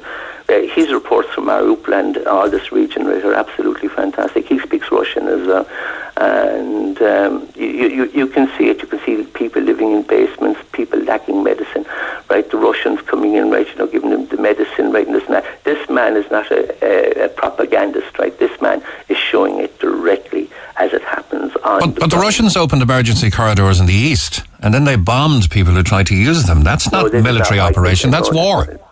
No, no, no, they did not bomb the. No, we're being told they did. No, they didn't. They were actually shelled by the Ukrainian forces. You see, this is the problem. Right? So, are we being fed misinformation, much as as all of the Russian public are being denied correct information? Yeah, but see, we're being denied uh, information as well. You have to ask yourself the question: Why are all the Russian news sites and those supporting Russia and those that adhere to, uh, you know, Russia, why are they all banned? Why are they all censored? Why has the European Union, right, put a blanket black, uh, uh, ban on all of these news sites, right, that would say anything positive about Russia. You see, uh, what I'm actually thinking, right, you know, um, I don't know who's running the European Union. I'd be quite honest about it. I actually think, right, you know, that uh, what's going on here is that America is running the whole show, even in Europe, right? And I mean, the way they're loading up um, uh, uh, Ukraine with weapons and everything else, right? This is absolutely crazy. The Ukrainians at the moment are fighting a lost cause, right? I'll be quite honest. Now, where's all the fighting? Okay, my apologies. Hold on a second now. But uh, hang on a second. If, if if Russia stops fighting, there's no more war. If Ukraine stops fighting, there's no more Ukraine. Ah, you're wrong there. Yeah, you're wrong there. With regards to the Minsk agreements, right? You know, yes, there is a defined Ukraine, right? There is a defined Ukraine, and that actually did incorporate. That did incorporate the two regions of Luhansk and Donetsk, right? And the whole Donbass region over there, right? And it's just that they gave them partial autonomy. That's all. Okay, I'm, I'm, I'm, I'm, out of time, but listen, I, Philip, we're a long way from what we started with the Michael Collins statue. Uh, do, do, you think do you think there'll be statues to Volodymyr Zelensky in, in the fullness of time? Uh, I wouldn't think so, not even by the Ukrainian people. No. All right, really fair enough. All right. God bless, Michael. Thanks, Philip. Thank you. Okay, and uh, if you're wondering why Russia's after Ukraine, here's a text I sent to Neil uh, some months ago. Uh, for those who, who ask, why does Ukraine matter? Well, here's why it matters. It's the second largest country by area in Europe. It has a population of over 40 million. It ranks first in Europe in proven recoverable reserves of uranium ores, second place in Europe and 10th place in the world in terms of titanium ore reserves. Second place in the world in terms of explored reserves of manganese ores, over 2.3 billion tons, or 12% of the world's reserves. It's second largest Irish ore, uh, iron ore reserves in the world. It's got 30 billion tons of iron ore. Second place in Europe in terms of mercury ore reserves. Third and 13th in the world in shale gas reserves. Fourth in the world by total value of natural resources. Just let that one sink in. Fourth in the world by the total value of natural resources. Seventh in the world in coal reserves. And its most important agricultural features, of course, is it's first in Europe in terms of arable land, third in the world by area of black soil. It's got 25% of the world's black soil. First place in the world in exports of sunflower and sunflower oil. Second in the world in barley production. Fourth in barley exports. Third largest producer and fourth largest exporter of corn in the world. Fourth largest producer of potatoes in the world. Fifth largest rye producer in the world. Fifth place in the world in bee production, 75,000 tons. Uh, eighth place in the world in wheat exports. Ninth in the world in production of chicken eggs. 16th place in the world in cheese exports. And Ukraine can meet the food needs, wait for it, of 600 million people. 600 million people. In the industrial context, it's first in Europe's ammonia production, uh, second uh, in in Europe, and fourth in the world uh, with the largest natural gas pipeline system. Third largest in Europe and eighth largest in the world in terms of installed capacity of nuclear power plants. I, I can go on and on and on. Uh, fourth largest exporter of turbines for nuclear power plants in the world fourth largest manufacturer of rocket launchers. Uh, the list goes on. But Ukraine matters. That's why uh, its independence is important to the rest of the world. And uh, to me, anyway, these resources is why Russia is chomping at the bit to take it. But I thank Philip for that very informed discussion. This is the Neil Prendeville Show. Text and WhatsApp 086 8104 106. Cork's Red FM. Nine minutes to 11. Good morning, Rachel. Good morning, Mick. How's it going? No, I'm very good. You lost your nail kit. Now, this had thousands of euro worth of equipment in it while you were up in Coolmine Women's Residential Treatment in Limerick. Now, just to explain, Coolmine is a drug and alcohol treatment centre providing community day and residential services to men and women with uh, problematic substance use uh, and also provide services to their families. Now, you were up there helping to do people's nails, were you? No, I, I was working up there in the women's residential for the weekend and I brought my nail case up there to treat the women because we'd do things like that. We'd have self care nights. So they're really into beauty and nails and stuff. So I was after bringing my nail case up for the weekend to, to treat the ladies. And when I came home last night, Mick, I parked my car across the road from my house and I removed my case and my overnight bag and a few my luggage and stuff. And by the time I, ca- I came in home to turn off my alarm, I actually closed my door, so it was my own fault. I left the nail case outside my car for a few minutes. Um, but before, by the time I realised that my nail case was outside, it was actually gone. So um, one of the neighbours um, had it on CCTV that there was a man passing that actually picked it up and he knocked on a few doors. So God love him, he was trying to find out who owned it, but he actually went away with the case. Okay, so it, it wasn't robbed per se. It was it was picked up and, No. and somebody tried to find the owner. Yeah, yeah, no, definitely it wasn't robbed at all. I'd say this man now just didn't want to leave it at the side of the road, basically, you know. Okay, and this has has massive uh, sentimental as well as monetary value for you, doesn't it? It does make like I'm in recovery myself, and I actually built this case for over the last four years. Every week I was building on the case, like you know, I was buying bits every week. So the value of the stuff would be a couple of thousand. Like I had everything in it um, to do with nails and beauty. So it was a very large beauty box, and it was full with stock. Everything I have was in the box, you know. Okay, so you, you're. Your your dad gave you this box uh, to kind of celebrate your sobriety. You'd hit a, you'd hit a kind of a landmark length of sobriety, and he gave you the case.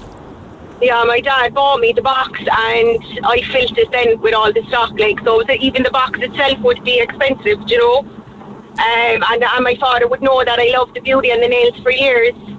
So I was building on that over the last couple of years. Okay, and, and you're, you're living in the in, you're in the Blackpool area, yeah. I am, yeah. Okay, this is a large silver hard case metal box. Is it kind of a flight case? Is it? It is. It has four wheels and a handle on it. It looks kind of like a suitcase, but it opens out into a big beauty box. Okay, we'll we'll put an appeal out for it. Tell me about your own uh, addiction. Uh, was it alcohol addiction, substance abuse? No, I'm in recovery from substance abuse and alcohol. Um, I'm in recovery since 2018, so Congratulations. Like, I went to- thanks, Mick. Um, and the beauty would have been a huge part of my recovery as well. You know, um, it's just something I loved, and, and it's a good distraction and something positive. Like so, it's great that the girls love it as well now in early recovery. Um, so we miss that now over the next couple of weeks. You know.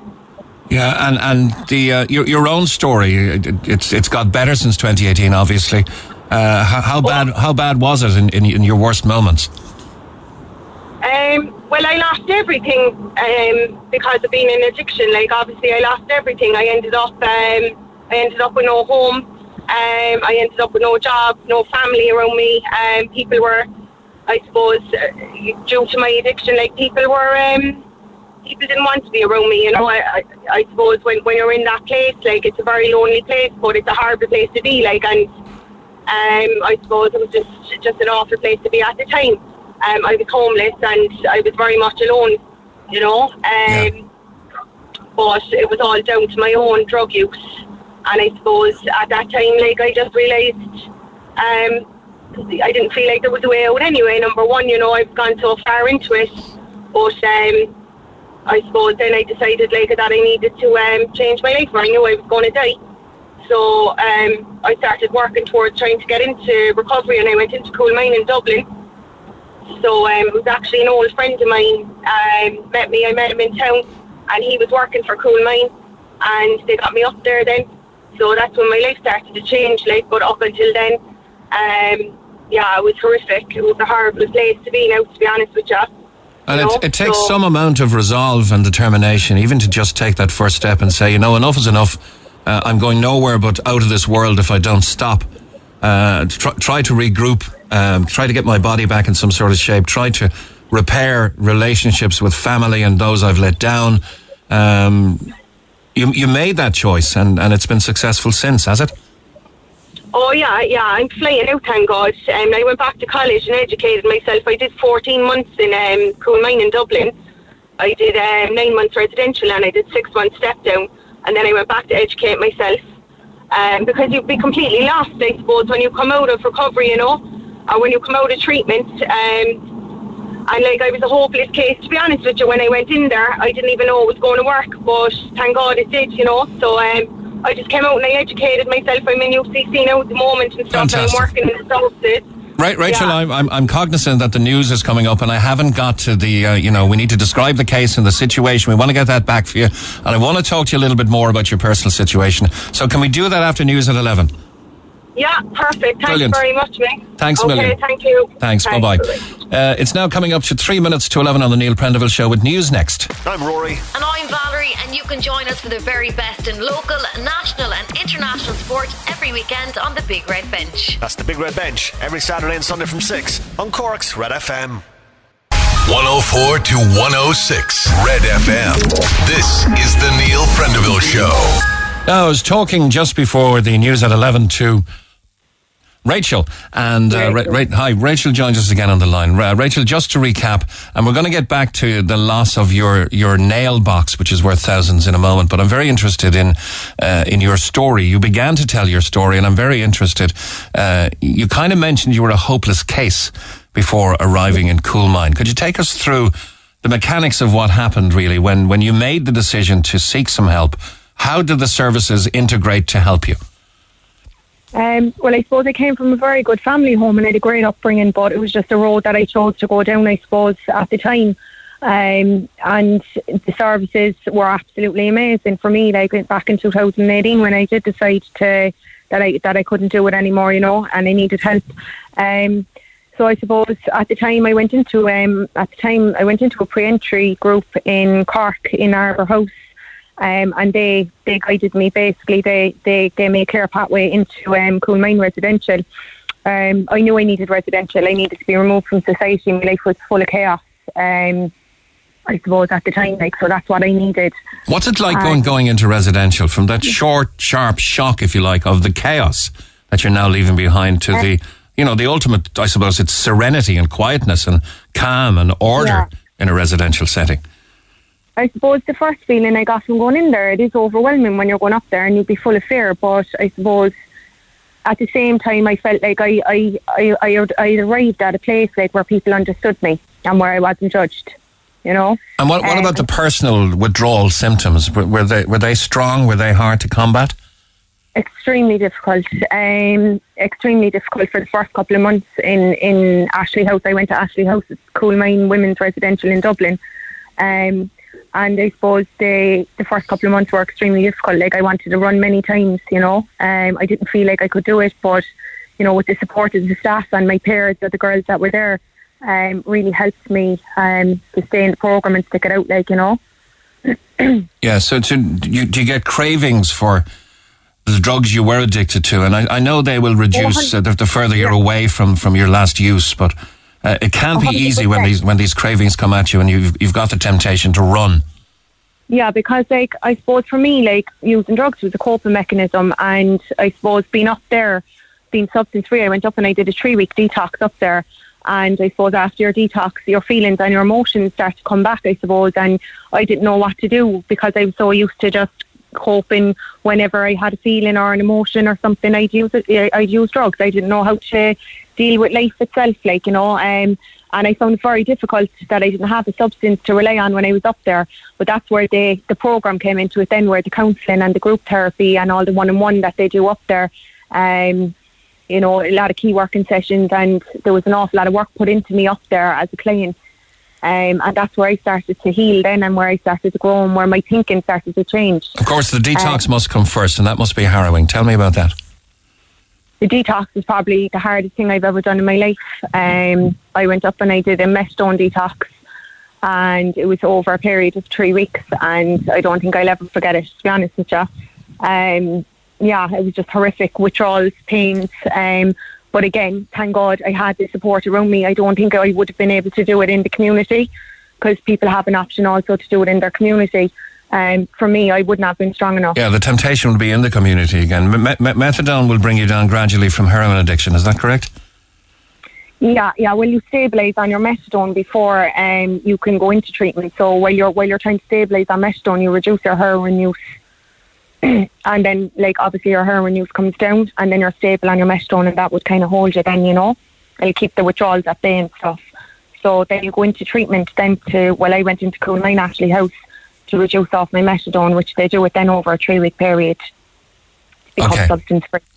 And, and and did some bright sunny morning you wake up and say, you know, I'm I'm I'm after bottoming out.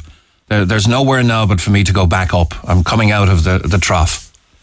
Definitely, yeah. I think like it was after the first couple of months and stuff, and then I started to when I when I started to feel things and I started to build relationships very slowly with good people that I had in my life previous, you know, and family members and stuff. Um, I suppose that gave me more hope as well um, to just kind of keep going, you know. Um, and and it gives you it just gives you a bit of hope to work towards something, I suppose, as well. And it wasn't an option for me to go back. Like I said, like I, I knew I was going to die. It wasn't an option. Like my head was completely gone.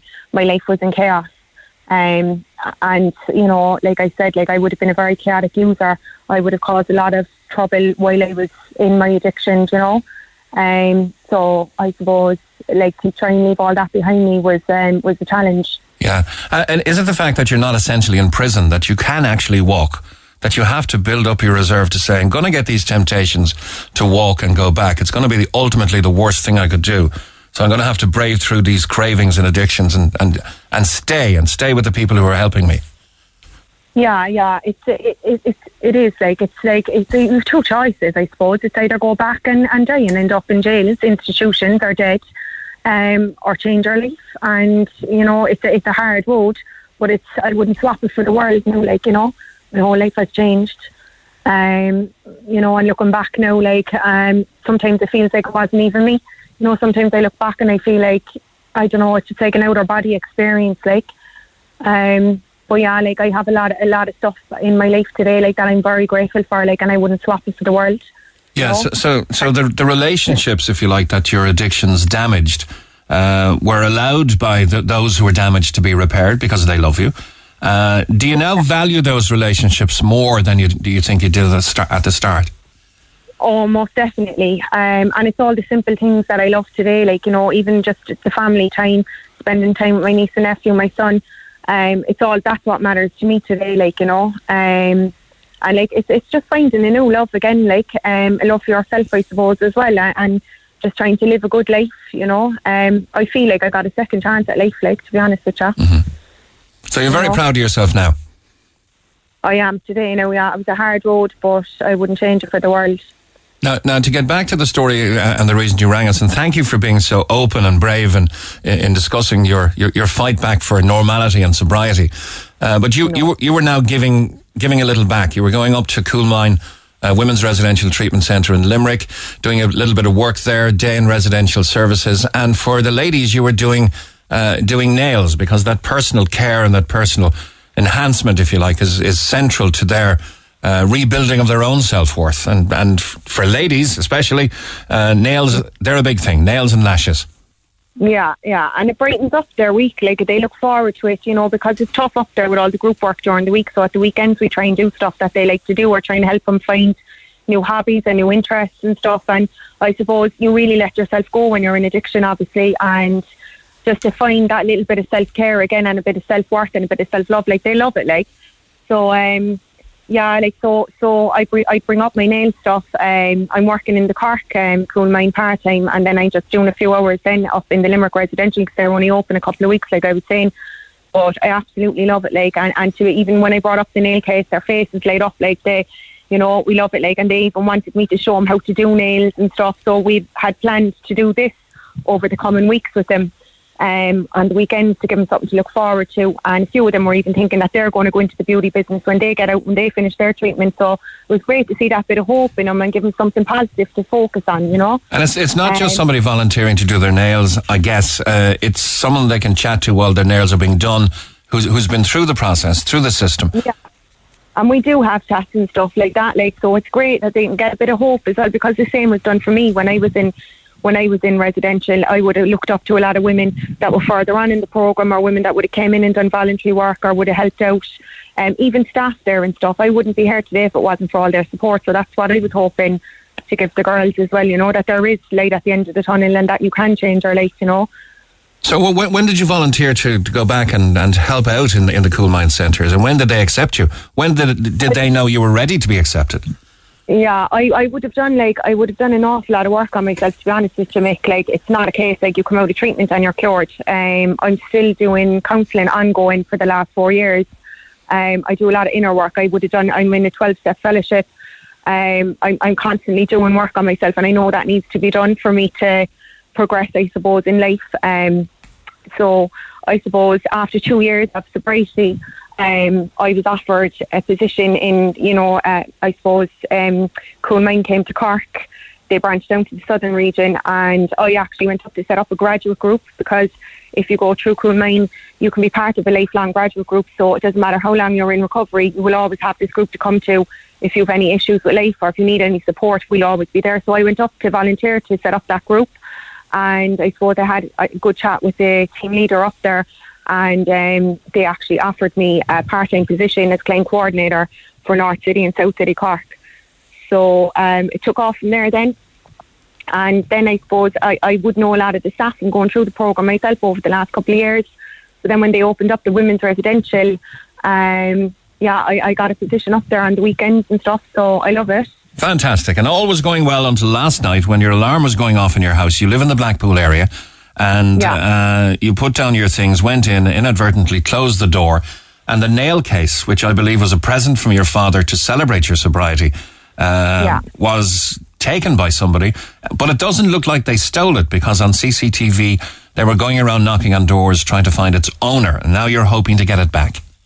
Yeah, I really am. Um, it took me a very long time to build it back up again, to be honest with you, and a lot of money. So, um, I suppose I, um, like I said, he wasn't trying to to rob it or anything, but the man did knock. You could see him clearly on the CCTV, and um, but he walked away with the case. So I suppose I rang the guards to see was it handed in, and um, I rang the guards in Mayfield. It wasn't handed in. I, I ring Blackpool there now again in a minute just to see. Hopefully, he might um, pass it in. You know. Yeah.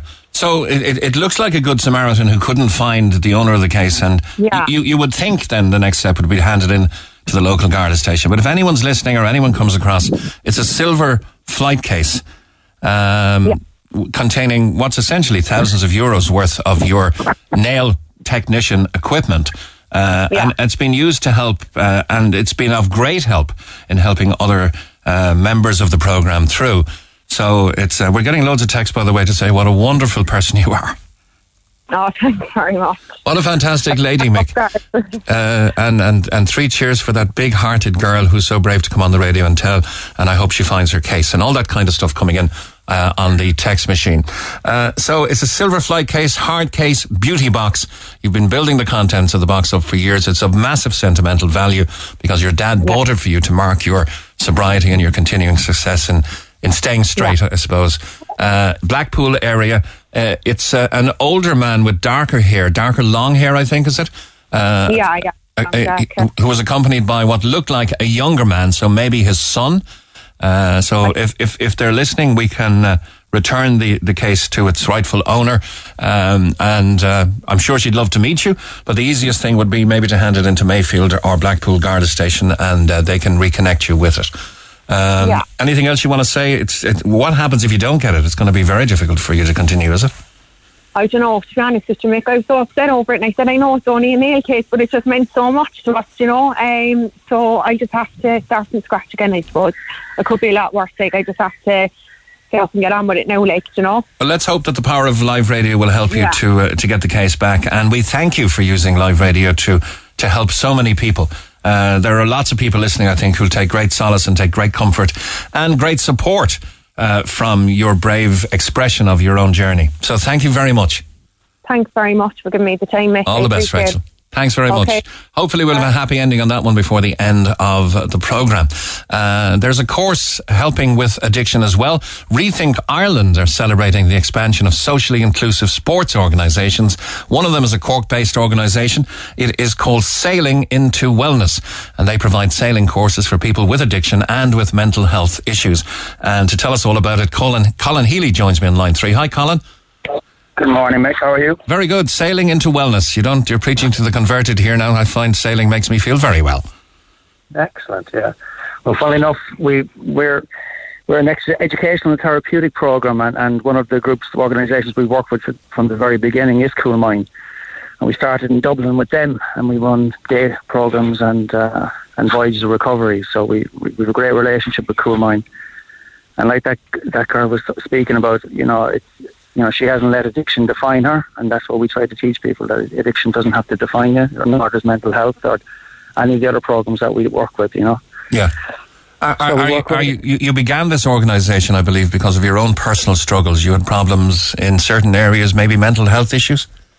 Yeah, I, I, I, I battled with addiction and, and poor mental health for about 20 years. And, uh, you know, that's just part of my life story. And that's a big thing for us is, is you know, it's, you know, like we, you can use your, your life story to, to actually a, come, f- come from a position of strength and, instead of seeing it as a weakness, you know. So if you can get through this, you can get through most things, you know, like fear and vulnerability are the, the two crippling things in, in, in early recovery or in, or in addiction or, and in, in, in poor mental health. And, and when you can uh, get people out in the water, it's it kind of it's helping them to overcome fears and help and you know working as a team and, and, and you know communication skills, problem solving, everything that sailing brings. It, it it just all marries together very well and just helps people in their on their journey. You know, we're we're just a part of people's recovery process, and we you know we're we're uh, we collaborate with a lot of organisations right around the country now to, to deliver these programs. Okay, so Sailing into Wellness is, is your program. Tell me about it. How do people qualify? How do they get involved? Well, we work with community groups and organisations. So, for example, in Cork, we would work with Churchfield Community Trust. We would work with the Life Centre, Cork Alliance. We'd work with families with autism, you know, with children and young people with autism. So it- there's a, it's community organisations we work with primarily. So we work with Coolmine in Cork as well. Um, and it's we work with organisations as opposed to individuals, and we, so they, they're bringing groups to us that would that would uh, benefit from the program. So it's a kind of, it's interacting with their programs. And how in particular do you find sailing helps uh, help them? And is it a uh, from a beginner to advanced, or is, is it just a sailing experience you offer? So it's experiential learning, right? So if you think about it, you're coming from a, a background where your life is in chaos, and chaos, you know, you, you're, you're not going to get anywhere unless you can you, you can get to a certain level of calmness of you know, and we we help people just to uh, use the sailing as a stepping stone to develop the soft skills that they might have lost in in in addiction or in poor mental health. And the, and we use a therapeutic model called CRA, community reinforcement approach. And by by it's a very light touch program. And, and what happens is like all the things I spoke about said there, like the the uh, teamwork, the the problem solving, communication skills, they're all part of it, and it and it, it comes together nicely, and we're able to help people in their journey. Yeah, and I suppose sailing sailing is not without its accidents either. So if uh, let's say a boat should capsize, they'll need to know what to do as well, won't they, as a team? Yeah, well, we don't actually we don't operate with boats that capsize.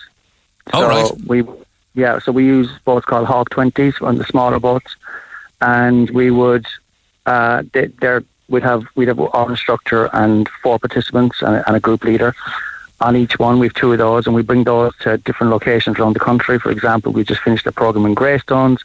We're in Carlingford this week for a month, and then and we operate out of Kinsale uh, permanently. That's our permanent base. So, and then we, we have a progression program. So we bring people from a day sailing program right through up to uh, we have a we're very lucky to collaborate with an organisation called uh, the Ilen Marine School, and they have a ship called the Ilen, and it was rebuilt there in Cork. That's right. It was rebuilt in Liam Hegarty's yard in uh, in Yeah. Baltimore. Yeah, yeah. So we're very lucky to be the primary operators of that of that boat now from from the from the community aspect, working with community groups. So we would use that. So, for example, it's a, it, the progression. We're trying to get people. Like that girl that was speaking to you there, uh, like we've got a guy Owen who's starting. He's he was he's three years now uh, around uh, in recovery. He came through an organisation in Dublin. He started sailing with us, and now he's training to become an instructor with us. Wow, that's Owen Barnes, is it? Yeah, Owen, yeah. yeah. Owen, good morning. Good morning, sir. Say hello to Colin. Hi, Colin. Morning, Owen. Good to uh, hear you again. No, Owen, you, you sound very confident. Anyway, you're a 44 year old from South Inner Dublin. You've had ongoing drug, alcohol, and addiction issues for many years of your life 26 Yes, years of your life. And then you came across the Sailing into Wellness program about two or three years ago. Yes. T- tell us your story. So my story is that I grew up in Dún Laoghaire here, and I've made a lot of bad choices over the years, and I've gone into drug and alcohol, and 26 years basically has been carnage. But I was giving myself an opportunity to grow in recovery, and I was given a chance to go sailing, which sailing seems to be basically. Um,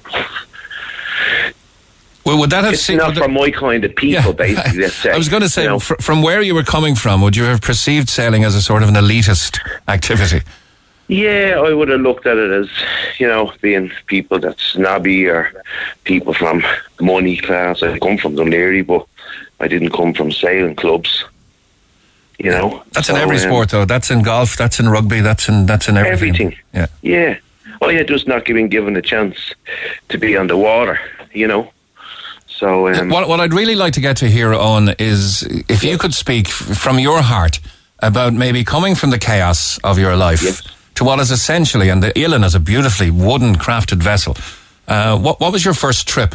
I, I'll never forget the first time that wind filled a sail for me when I was about eight or nine or something. It's just magical. So could you describe that?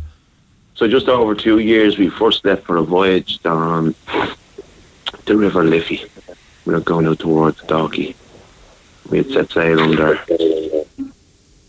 and it's just a moment of just sitting up on top of the Ilen, coming from that chaos and just being connected with yourself and not understanding, would you have a bit of peace. I'm not listening to the chaos around family. I'm not listening to my mind, you know, and just being there with like-minded people and being able to take orders and directions from the captain or the skipper or Colin, and you know that that model that they they they approach that CRA model, you know, that community reinforcement approach. Uh, and is, is that sort of, look, guys, I'm the captain. I'm going to have to give you orders. There, there, are orders that will benefit the vessel. They'll benefit our journey. They'll benefit us as a crew. Uh, you know, I'm not telling you what And to do for any other reason than we need, we need to be a crew to, to sail this vessel. Yeah. And when we all come together, it was magical, and we could see the boat come faster, and we were leaning into the wind, and we were standing up at the top of the vessel. and it was just a magical moment. And Fabulous. I remember directly coming in that day and saying to Colin that, is there an opportunity for me to come back here? And he looked at me and was like, right, you know, yeah, leave it with me, give me your number. You know, and I've got many opportunities to go out with him over the years. And uh, we're just coming back from Carlingford Lough there. We were out there sailing boats from Greystones and, you know, I've got an opportunity to go forward working with the charity. Okay, so you're amazing. you- you're going to become an SIW, a sailing into wellness instructor now, and you're going to pass and pay forward what you've learned, not not just about sailing and about uh, removing yourself from the chaos, uh, but because you've navigated, uh, pardon the pun, the pathway out of the chaos. Yeah. And sailing has really, really helped me in that. I'm not used to it, but it's it's good. You know. Okay, so you're you're you're on the course now. So we thank you for making yourself available for for this interview. You're taking a tea break. Uh, so, uh, what, what's what, what's the course like? Is it fulfilling in itself? Yeah, look, it, it, it, it, it, it's very strict and demanding. You know, I've got to take in information. I've got to learn things. You know, I'm not used to that bit of problem solving where I've come from, but just slowly taking orders from the team with Colin Tess. You know, they, they've helped me build up that confidence that I can achieve anything today, you know, going forward. You know? Well, you're talking on live radio now. Imagine imagine thinking that three years ago from the chaos that you'd be yeah. sailing, becoming No. an instructor, talking on radio, and, and paying forward to other people to help them. That must feel great. And being there to help other people that's going behind me, it's amazing. Someone, someone gave me a second chance, which Colin's seeing something, an opportunity in me, you know, and I'm very, very grateful that I- I'll stand there, you know, and say that. And it's just nice to be there for other people coming through. Colin, from where you started, that sort of validation coming from Owen Barnes there, that must make you feel great. Yeah, well, it's, look, it's a team effort here with us. You know, like even today we're down here with Rethink Ireland. Um, you know, without their help, we wouldn't have been we wouldn't be here today. You know, um, the, through the Sports Impact program that they that they set out, and this is the completion of it today. We're getting the team out down here today, and you know, there's there's so many different. Um, you know, there's it's such a a big team effort here to get you know programs on the water, the boat, keep the boats maintaining you know, working with the different types of groups and organisations we work with. It's a huge team effort with myself, James, Tess, you know, Connor, Seb, everyone that's involved. And, you know, for me personally, it's, uh, I take huge pride in, in, in seeing Owen and others that are coming through now, you know, and we've got some funding through the ETB, through um, Irish Sailing, through Sport Ireland to, to help train these guys and bring them through and create opportunities, careers for them, you know, and show them that you know, again, I go back to like, they're, no one should be defined by their mistakes, by their past, and they shouldn't let it happen. You know, and it's it's up to us, us and people that have been through the mill, the ringer ourselves, to show them that there's a way forward, and that's what that's what sailing into wellness does. You know, it's as simple as that. Well, you've both opened the door now to people who might be listening who, who say or might think, I'm going to do that. I'd love to do that. At what point in the addiction cycle, if you like, uh, can you accept people? Do they have to be clean and, and trying hard for a certain amount of time or can they still be in recovery? Nick, we're working with organisations around the country from day programs that, that have lads in stabilisation programs that are on methadone. We're working with guys coming out of prison, guys and girls. We ran a program in, with Coolmine in Limerick with the ladies in Coolmine and it was on Lough Derg and it would blow you away the, the, the reaction and, and the feedback and, and the, the, what they got out of it, you know. And we're going to do a, a liveaboard voyage with those girls on the Ilen in out of Dublin or out of Cork fairly soon as well, you know. So we, we you know, it doesn't matter where they're where they're at in their journey. You know, we work with the organisations, we work with their their case workers and see where people are at and see, yeah, look, he's he's struggling or she's struggling, but I think this would be good for him. So you know, we it's it's not about where they are on their journey; it's where they are with themselves. You know, it's about commitment. They have to, you know, if people need routine as well, and they need to, and, and, and just getting them to commit to doing something like this. It's a huge leap of faith. Fear plays a huge part of it. Vulnerability, and that's what we try to teach them. They can feel, you can feel vulnerable on the water, but you can feel safe because you trust the boat, you trust our team. Whereas in life, the vulnerability, feel, being vulnerable through addiction or through mental health, people can take advantage of that. or People they feel they can be taken advantage of. So we just give them a kind of a safe space to learn new skills to express themselves. You know. Fantastic. It's, it's, it's something I wouldn't have put together. That, that sailing could be so, uh, as much as I love it, could be so therapeutic for those uh, on the journey towards sobriety, recovery, and and, and, and fuller lives. And, and I, I salute your efforts in that regard, uh, right across the board. And well done, Owen Barnes, for the steps you've taken. Uh, and may, may, may there be many happy sailing miles ahead of you. Yes. We'll have to get you out with us, Mick, one of the days. Well, So when you're we'll uh, when when you're in Kinsale, I'll drop down 100%. I saw the Ilen actually anchored there over maybe a couple of weeks ago. Uh, where, where can people see that fine vessel sailing these days? Well, she's going to she'll be out of. She's going to be doing um, today. She's being in Kinsale. Next week she's going to Limerick and she's doing a sail training Ireland voyage out of Limerick up to Dublin. But she'll be back in Kinsale for for uh, programs later again in the summer. Fantastic. All right. Once again, uh, entry to the program. Where can people get more information, Colin? Uh, sailing into wellness.ie. And uh, they get people involved with local community organisations, north side, south side of Cork, just and they can. We work with a lot of organisations, so they can find out through them as well. Okay. And Owen Barnes, to you, sir. Fair winds and following seas. Thank you very much. Thank All the you. best, guys. Bye-bye. Cheers. Cheers. Morning. Get it off your chest. Call Neil Prendeville now on 0818 104 106 Red FM. 22 and a half minutes to midday. Sabrina's on line one. Good morning, Sabrina. Morning, Neil. How are you? It's Mick, but don't to worry. Uh, I, you're a oh, beauty. Mick, sorry, Mick. You're a beauty therapist as well. You're also in recovery. Uh, you're sober six years. You're based in the Youghal area. Uh, so you, you were also on this very, very precarious path of addiction. Can you tell me about that from the start?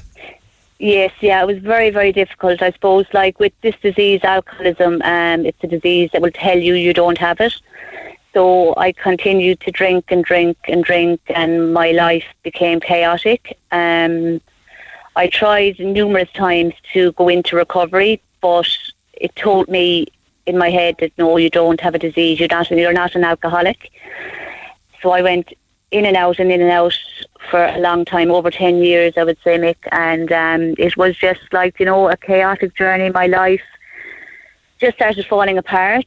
Um, I started losing family and friends. I had a very successful business in the beautiful town of Lismore, a beauty salon, and I lost that through my alcoholism. And, you know, I don't have shame in kind of saying that today because I'm in recovery today and I can see why I lost it. And today my life has totally and utterly transformed. I my family are back in my life. I have some amazing friends through the fellowship, and I've managed to you know open up a business again, which is like I'm very very proud of, and it's going really well. And I don't have to be.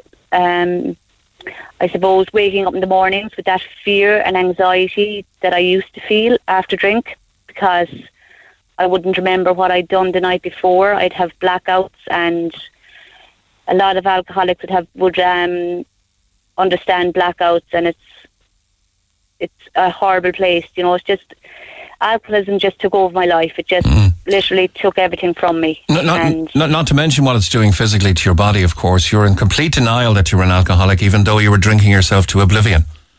Yes, and I just couldn't stop. It just, you know, even though like I knew what I was doing to myself, I could not stop. I found it very, very difficult to stop.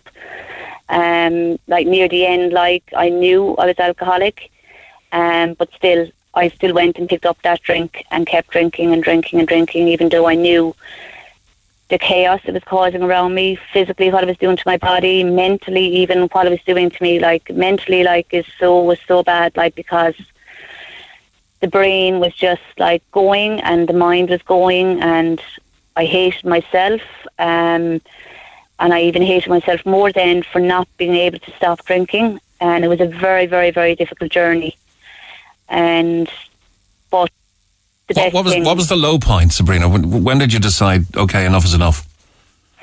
Well, what happened actually was I, like like most alcoholics, like we just kind of come up with these crazy plans and crazy ideas. And my plan was that I was going moving to Gran Canaria. So I packed up all my bags and everything, and off I went to Gran Canaria because I previously had lived there before for three months in active drinking. So like it was easy to kind of drink out there because Oh, sure. It's, it's a wash it. with cheap, cheap alcohol. Totally, and everybody was doing it. So like I wasn't being pinpointed as an alcoholic out there because everybody else was drinking. So like it was like kind of the culture to drink out there. So I decided I was going to move out there and packed all my bags. Off I went, and like within two days of being out there, I had just totally and utterly caused so much chaos, so much you know destruction to myself and everything like that. That was the point that I realised that if I don't get back out of this country on a plane, that I'm going to be coming home in a coffin. And I knew that from the bottom of my heart, like that I was going to come home in a coffin. And that for me was the awakening point. So I booked a flight. I came back home and I went straight back into AA. And thank God, one day at a time, I haven't picked up a drink since. Is it still one day at a time, though, for, for people in your position? One day at a time. We live it one day at a time because um, we don't know what tomorrow is going to bring. We don't know what the next hour is going to bring. And this disease is always there. It's always, you know, it's always there. And if we just pick up one drink, Yeah, so I was just going to ask do, do you realise, uh, is it part of the day to day fight to go one day at a time that you're just one drink away? The first drink is all it's going to take, and, and everything you've worked for is over again. is over again. Because once you take that first drink, it sets off that chemical imbalance in your brain, and just that one drink will lead to the second, the third, the fourth, the fifth, and that's where it leads to. So we, it's always the first drink. It's not the second or third drink you drink; it's the first drink you pick up because the first drink you pick up, you won't be able to put it down again. And is there, is there ever a temptation to think, you know, I'm cured now, I'm grand, I'll be able to drink moderately and responsibly now? Is there that no. in, your, in your head ever? You know that it's it's going to be fatal if you go back. It's fa- I know it's fatal if I go back. I know if I pick up a drink today, I will never get back. You know, I know in my heart today, if I pick up that drink, that there's no coming back for me. And I've learned that from, you know, from people who have gone back out there and who have picked up a drink and who have died. And I have been to many a funeral of alcoholics who have picked up a drink and died, and I can I can see all that around me, and it's so much destruction for the family members of that person that goes back out and picks up a drink because nobody can stop you. It's only you that can stop. You know, you can go into the you can go into the rooms like for your mother, your brother, your sister, your partner, but it won't work. Like it's you. You have to be the one who wants to go in and get you well and get you better. Yeah, I, I read a book a number of years ago about the life of George Best, and uh, there was one telling line in it that I, you know I can never forget, and um, it, it really was the sad and tragic case of somebody who couldn't stop. Uh, but that line was uh, alcohol. Once the lubricant of success became the refuge from failure. Yes, yeah, very very true. So you now have repaired relations with those you hurt, and that's obviously very valuable in your recovery now as well. oh so so important like yeah it's great like do you know what i mean i have a great relationship with my mother my father my sister my brother the nephews. Um you know we're all myself my sister and my two nephews we're heading off to Tramore on um friday. I'm taking the day off and i can do those things today. And my sister can come away with me today and know that like it's not going to end up like in a mad crazy night. Because i won't be drinking. So like today my life is just so so different like And if, if Sabrina, people wanted to take the first step, let's say there's somebody out there who's in the throes of alcohol addiction and say, I wouldn't mind going to that girl's nail salon and having a chat, maybe getting my nails done. How can they find you? Um, well, I'm in Youghal. I'm based in Youghal, so I have a beauty room in Youghal. It's called um, Sabrina's Beauty Room. Um, so I'm there now, like I suppose, to September before COVID.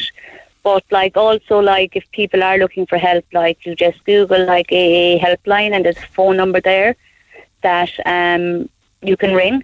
And no matter what area of the country you're in, you'll always be put in touch with somebody in your locality. And what happens from there then is that person will ask you to go, would you like to go to a meeting? And they'll meet you and they'll bring you to a meeting and kind of journey kind of goes from there. Like, you know, we're all there to help each other because I've been where that person at the moment is out there saying, I really need to stop drinking and I can't. I've been in that position. And all I could say, like, is to anybody out there struggling with alcoholism at the moment, like, you know, there is help out there and no case is hopeless. We all felt that when we went into AA first, that like, you know, we were hopeless cases, but no case is hopeless. Like, there is, there is help out there, like. And you were listening. to, you were listening to Rachel's story. Have you come across Rachel personally through overlapping in the programs? And do, do you know her? No, I don't know her at all. Actually, no, no. But um, Because you've a very generous, like- you have a very generous offer you're about to make to her, and I just wondered, Yes. did you know her? Uh, no, I don't know her at all. No. Okay, well, you have a nail lamp and varnish that you can give to Rachel because you know what it's like. We've also had a text from Derek Bly. He's the builder uh, that we had on at the very start of the program. And Derek, with a big heart, says that he'll donate 100 euro towards a new case for that girl if she doesn't recover it. And I think we, we probably will get more offers if, if she doesn't get it back over the next few days. And We'll build her a bigger and better one. This one, of course, has sentimental value because her dad gave it to her to celebrate her sobriety. But very generous of you. A nail lamp and varnish you can give Rachel uh, because you know what it's like. Um, you know this Yeah. void that's going to be in her life now without this equipment. hmm exactly, yeah, because like it helps you with your recovery and your passion for your work. It really helps you, and even that, even though having chats with like people and the fact what she's doing, she's going up there, you know, to the people in recovery and having the chats, and she's actually with those um, people that are like at the early stages of their recovery, like Rachel's like helping them so so much just by listening and even just by being able to give them just that little bit of advice and help them through it because she's been where they are. So it's like so so important like for Rachel to be able to continue her work of what she's doing. Like so Well, we, we'll, we'll try and help her as well. We're putting an appeal out there. If she doesn't get it back in the next 24, 48 hours, let's see if we can put the full kit back together for her. Anyone in the nail uh, technician industry or business that, like, maybe in the, even in the wholesale side, that would like to donate something uh, to uh, underpin Rachel's good work and uh, and yours, Sabrina, as well, needs to be recognised. But Rachel is now particularly without her equipment, and we'd like to make that good if we can. But thank you very much for your bravery in coming on uh, and for your generosity in, in uh, offering the nail lamp and the varnish to Rachel, and for all the good work you continue to do. Thank you very much. Thanks, Nick. Thanks a million. Thank. Cheers. Bye bye. I got engaged at Elton John, not me. Our next caller. The Neil Prendeville Show on Cork's Red FM. Our phone lines remain open after midday 0818 104 106. Nine minutes to 12. Good morning, Emma. Good morning. Oh, congratulations. You were at Elton John on Friday, and like so many others. Um, but uh, in particular, when your favourite song came on, tell us what happened. So um, we were at Elton John and we actually had really good seats. So it's kind of different. Um, with the concert, they had kind of seating up by the stage and then the standing behind it. So just as the kind of um, end of the concert was, everyone was up dancing and everything to kind of a few of his uh, most famous songs. And then, like, he sang Your Song. It's my favourite. So the minute they came on, first of all, anyway, because I, I started crying straight away. And we were there, I was dancing around, and I kind of looked behind, and I saw Mark, my partner, was fiance now, had his hand in his pocket. I was like, no, no, no. I turned around again, and next time I looked around, and he was down on one knee. Wow. So popped out the ring, asked me to marry him there in front of everyone. It was absolutely amazing. Um, but as you can imagine, a complete and utter blur to us both. So after, uh, someone actually did come up to me and she had videoed my reaction. So we actually have a video of me, my reaction, big dram, dramatic crying and saying yes and stuff. But we didn't actually get the start of it. And you could see in the video there was a lot of people taking a lot of vid- videos and photos. So we're kind of sending out an appeal to see if anyone's got um, anything for the special moment so we can see Were, were, were you the only ones, do you think, that got, that got engaged? Was there more than one? I don't know, to be honest. I don't know. Um, I don't know. was there was there other people? Okay, so if you were at, at Elton John, you were in the front seats, uh, near the stage. Uh, did Elton, did Elton spot the, what was going on at all, no? No, I don't think so. No, unfortunately. But if, if you were there and you have footage, please get in touch and we'll put you in touch with Emma because she'd like to get some video or photos from the special moment. What's himself's name? so he's it's Martin. Martin. And when is the, uh, have you discussed the timing of the nuptials or anything? Well, yeah. Well, I want to get on things straight away. So hoping the summer of 2024. Oh, brilliant. Okay. Well done. Engaged Emma and Martin at Elton John on Friday night. Is there any particular song we might play for you to uh, kind of play out kind of thing? I well, wonder. definitely Elton, Elton's song, your song, because it's ours now, I suppose. All right, okay. Th- th- thanks a million. The Neil Prendeville Show. Thanks, Emma. Neil Prendeville Show. Produced you. today by Bye-bye. Claire O'Connor, by Kevin Galvin, and by Seamus Wheelahan. And we're going to let Elton play us all the way to news. For Emma and Martin, every success in your married life to come. For you, Elton John.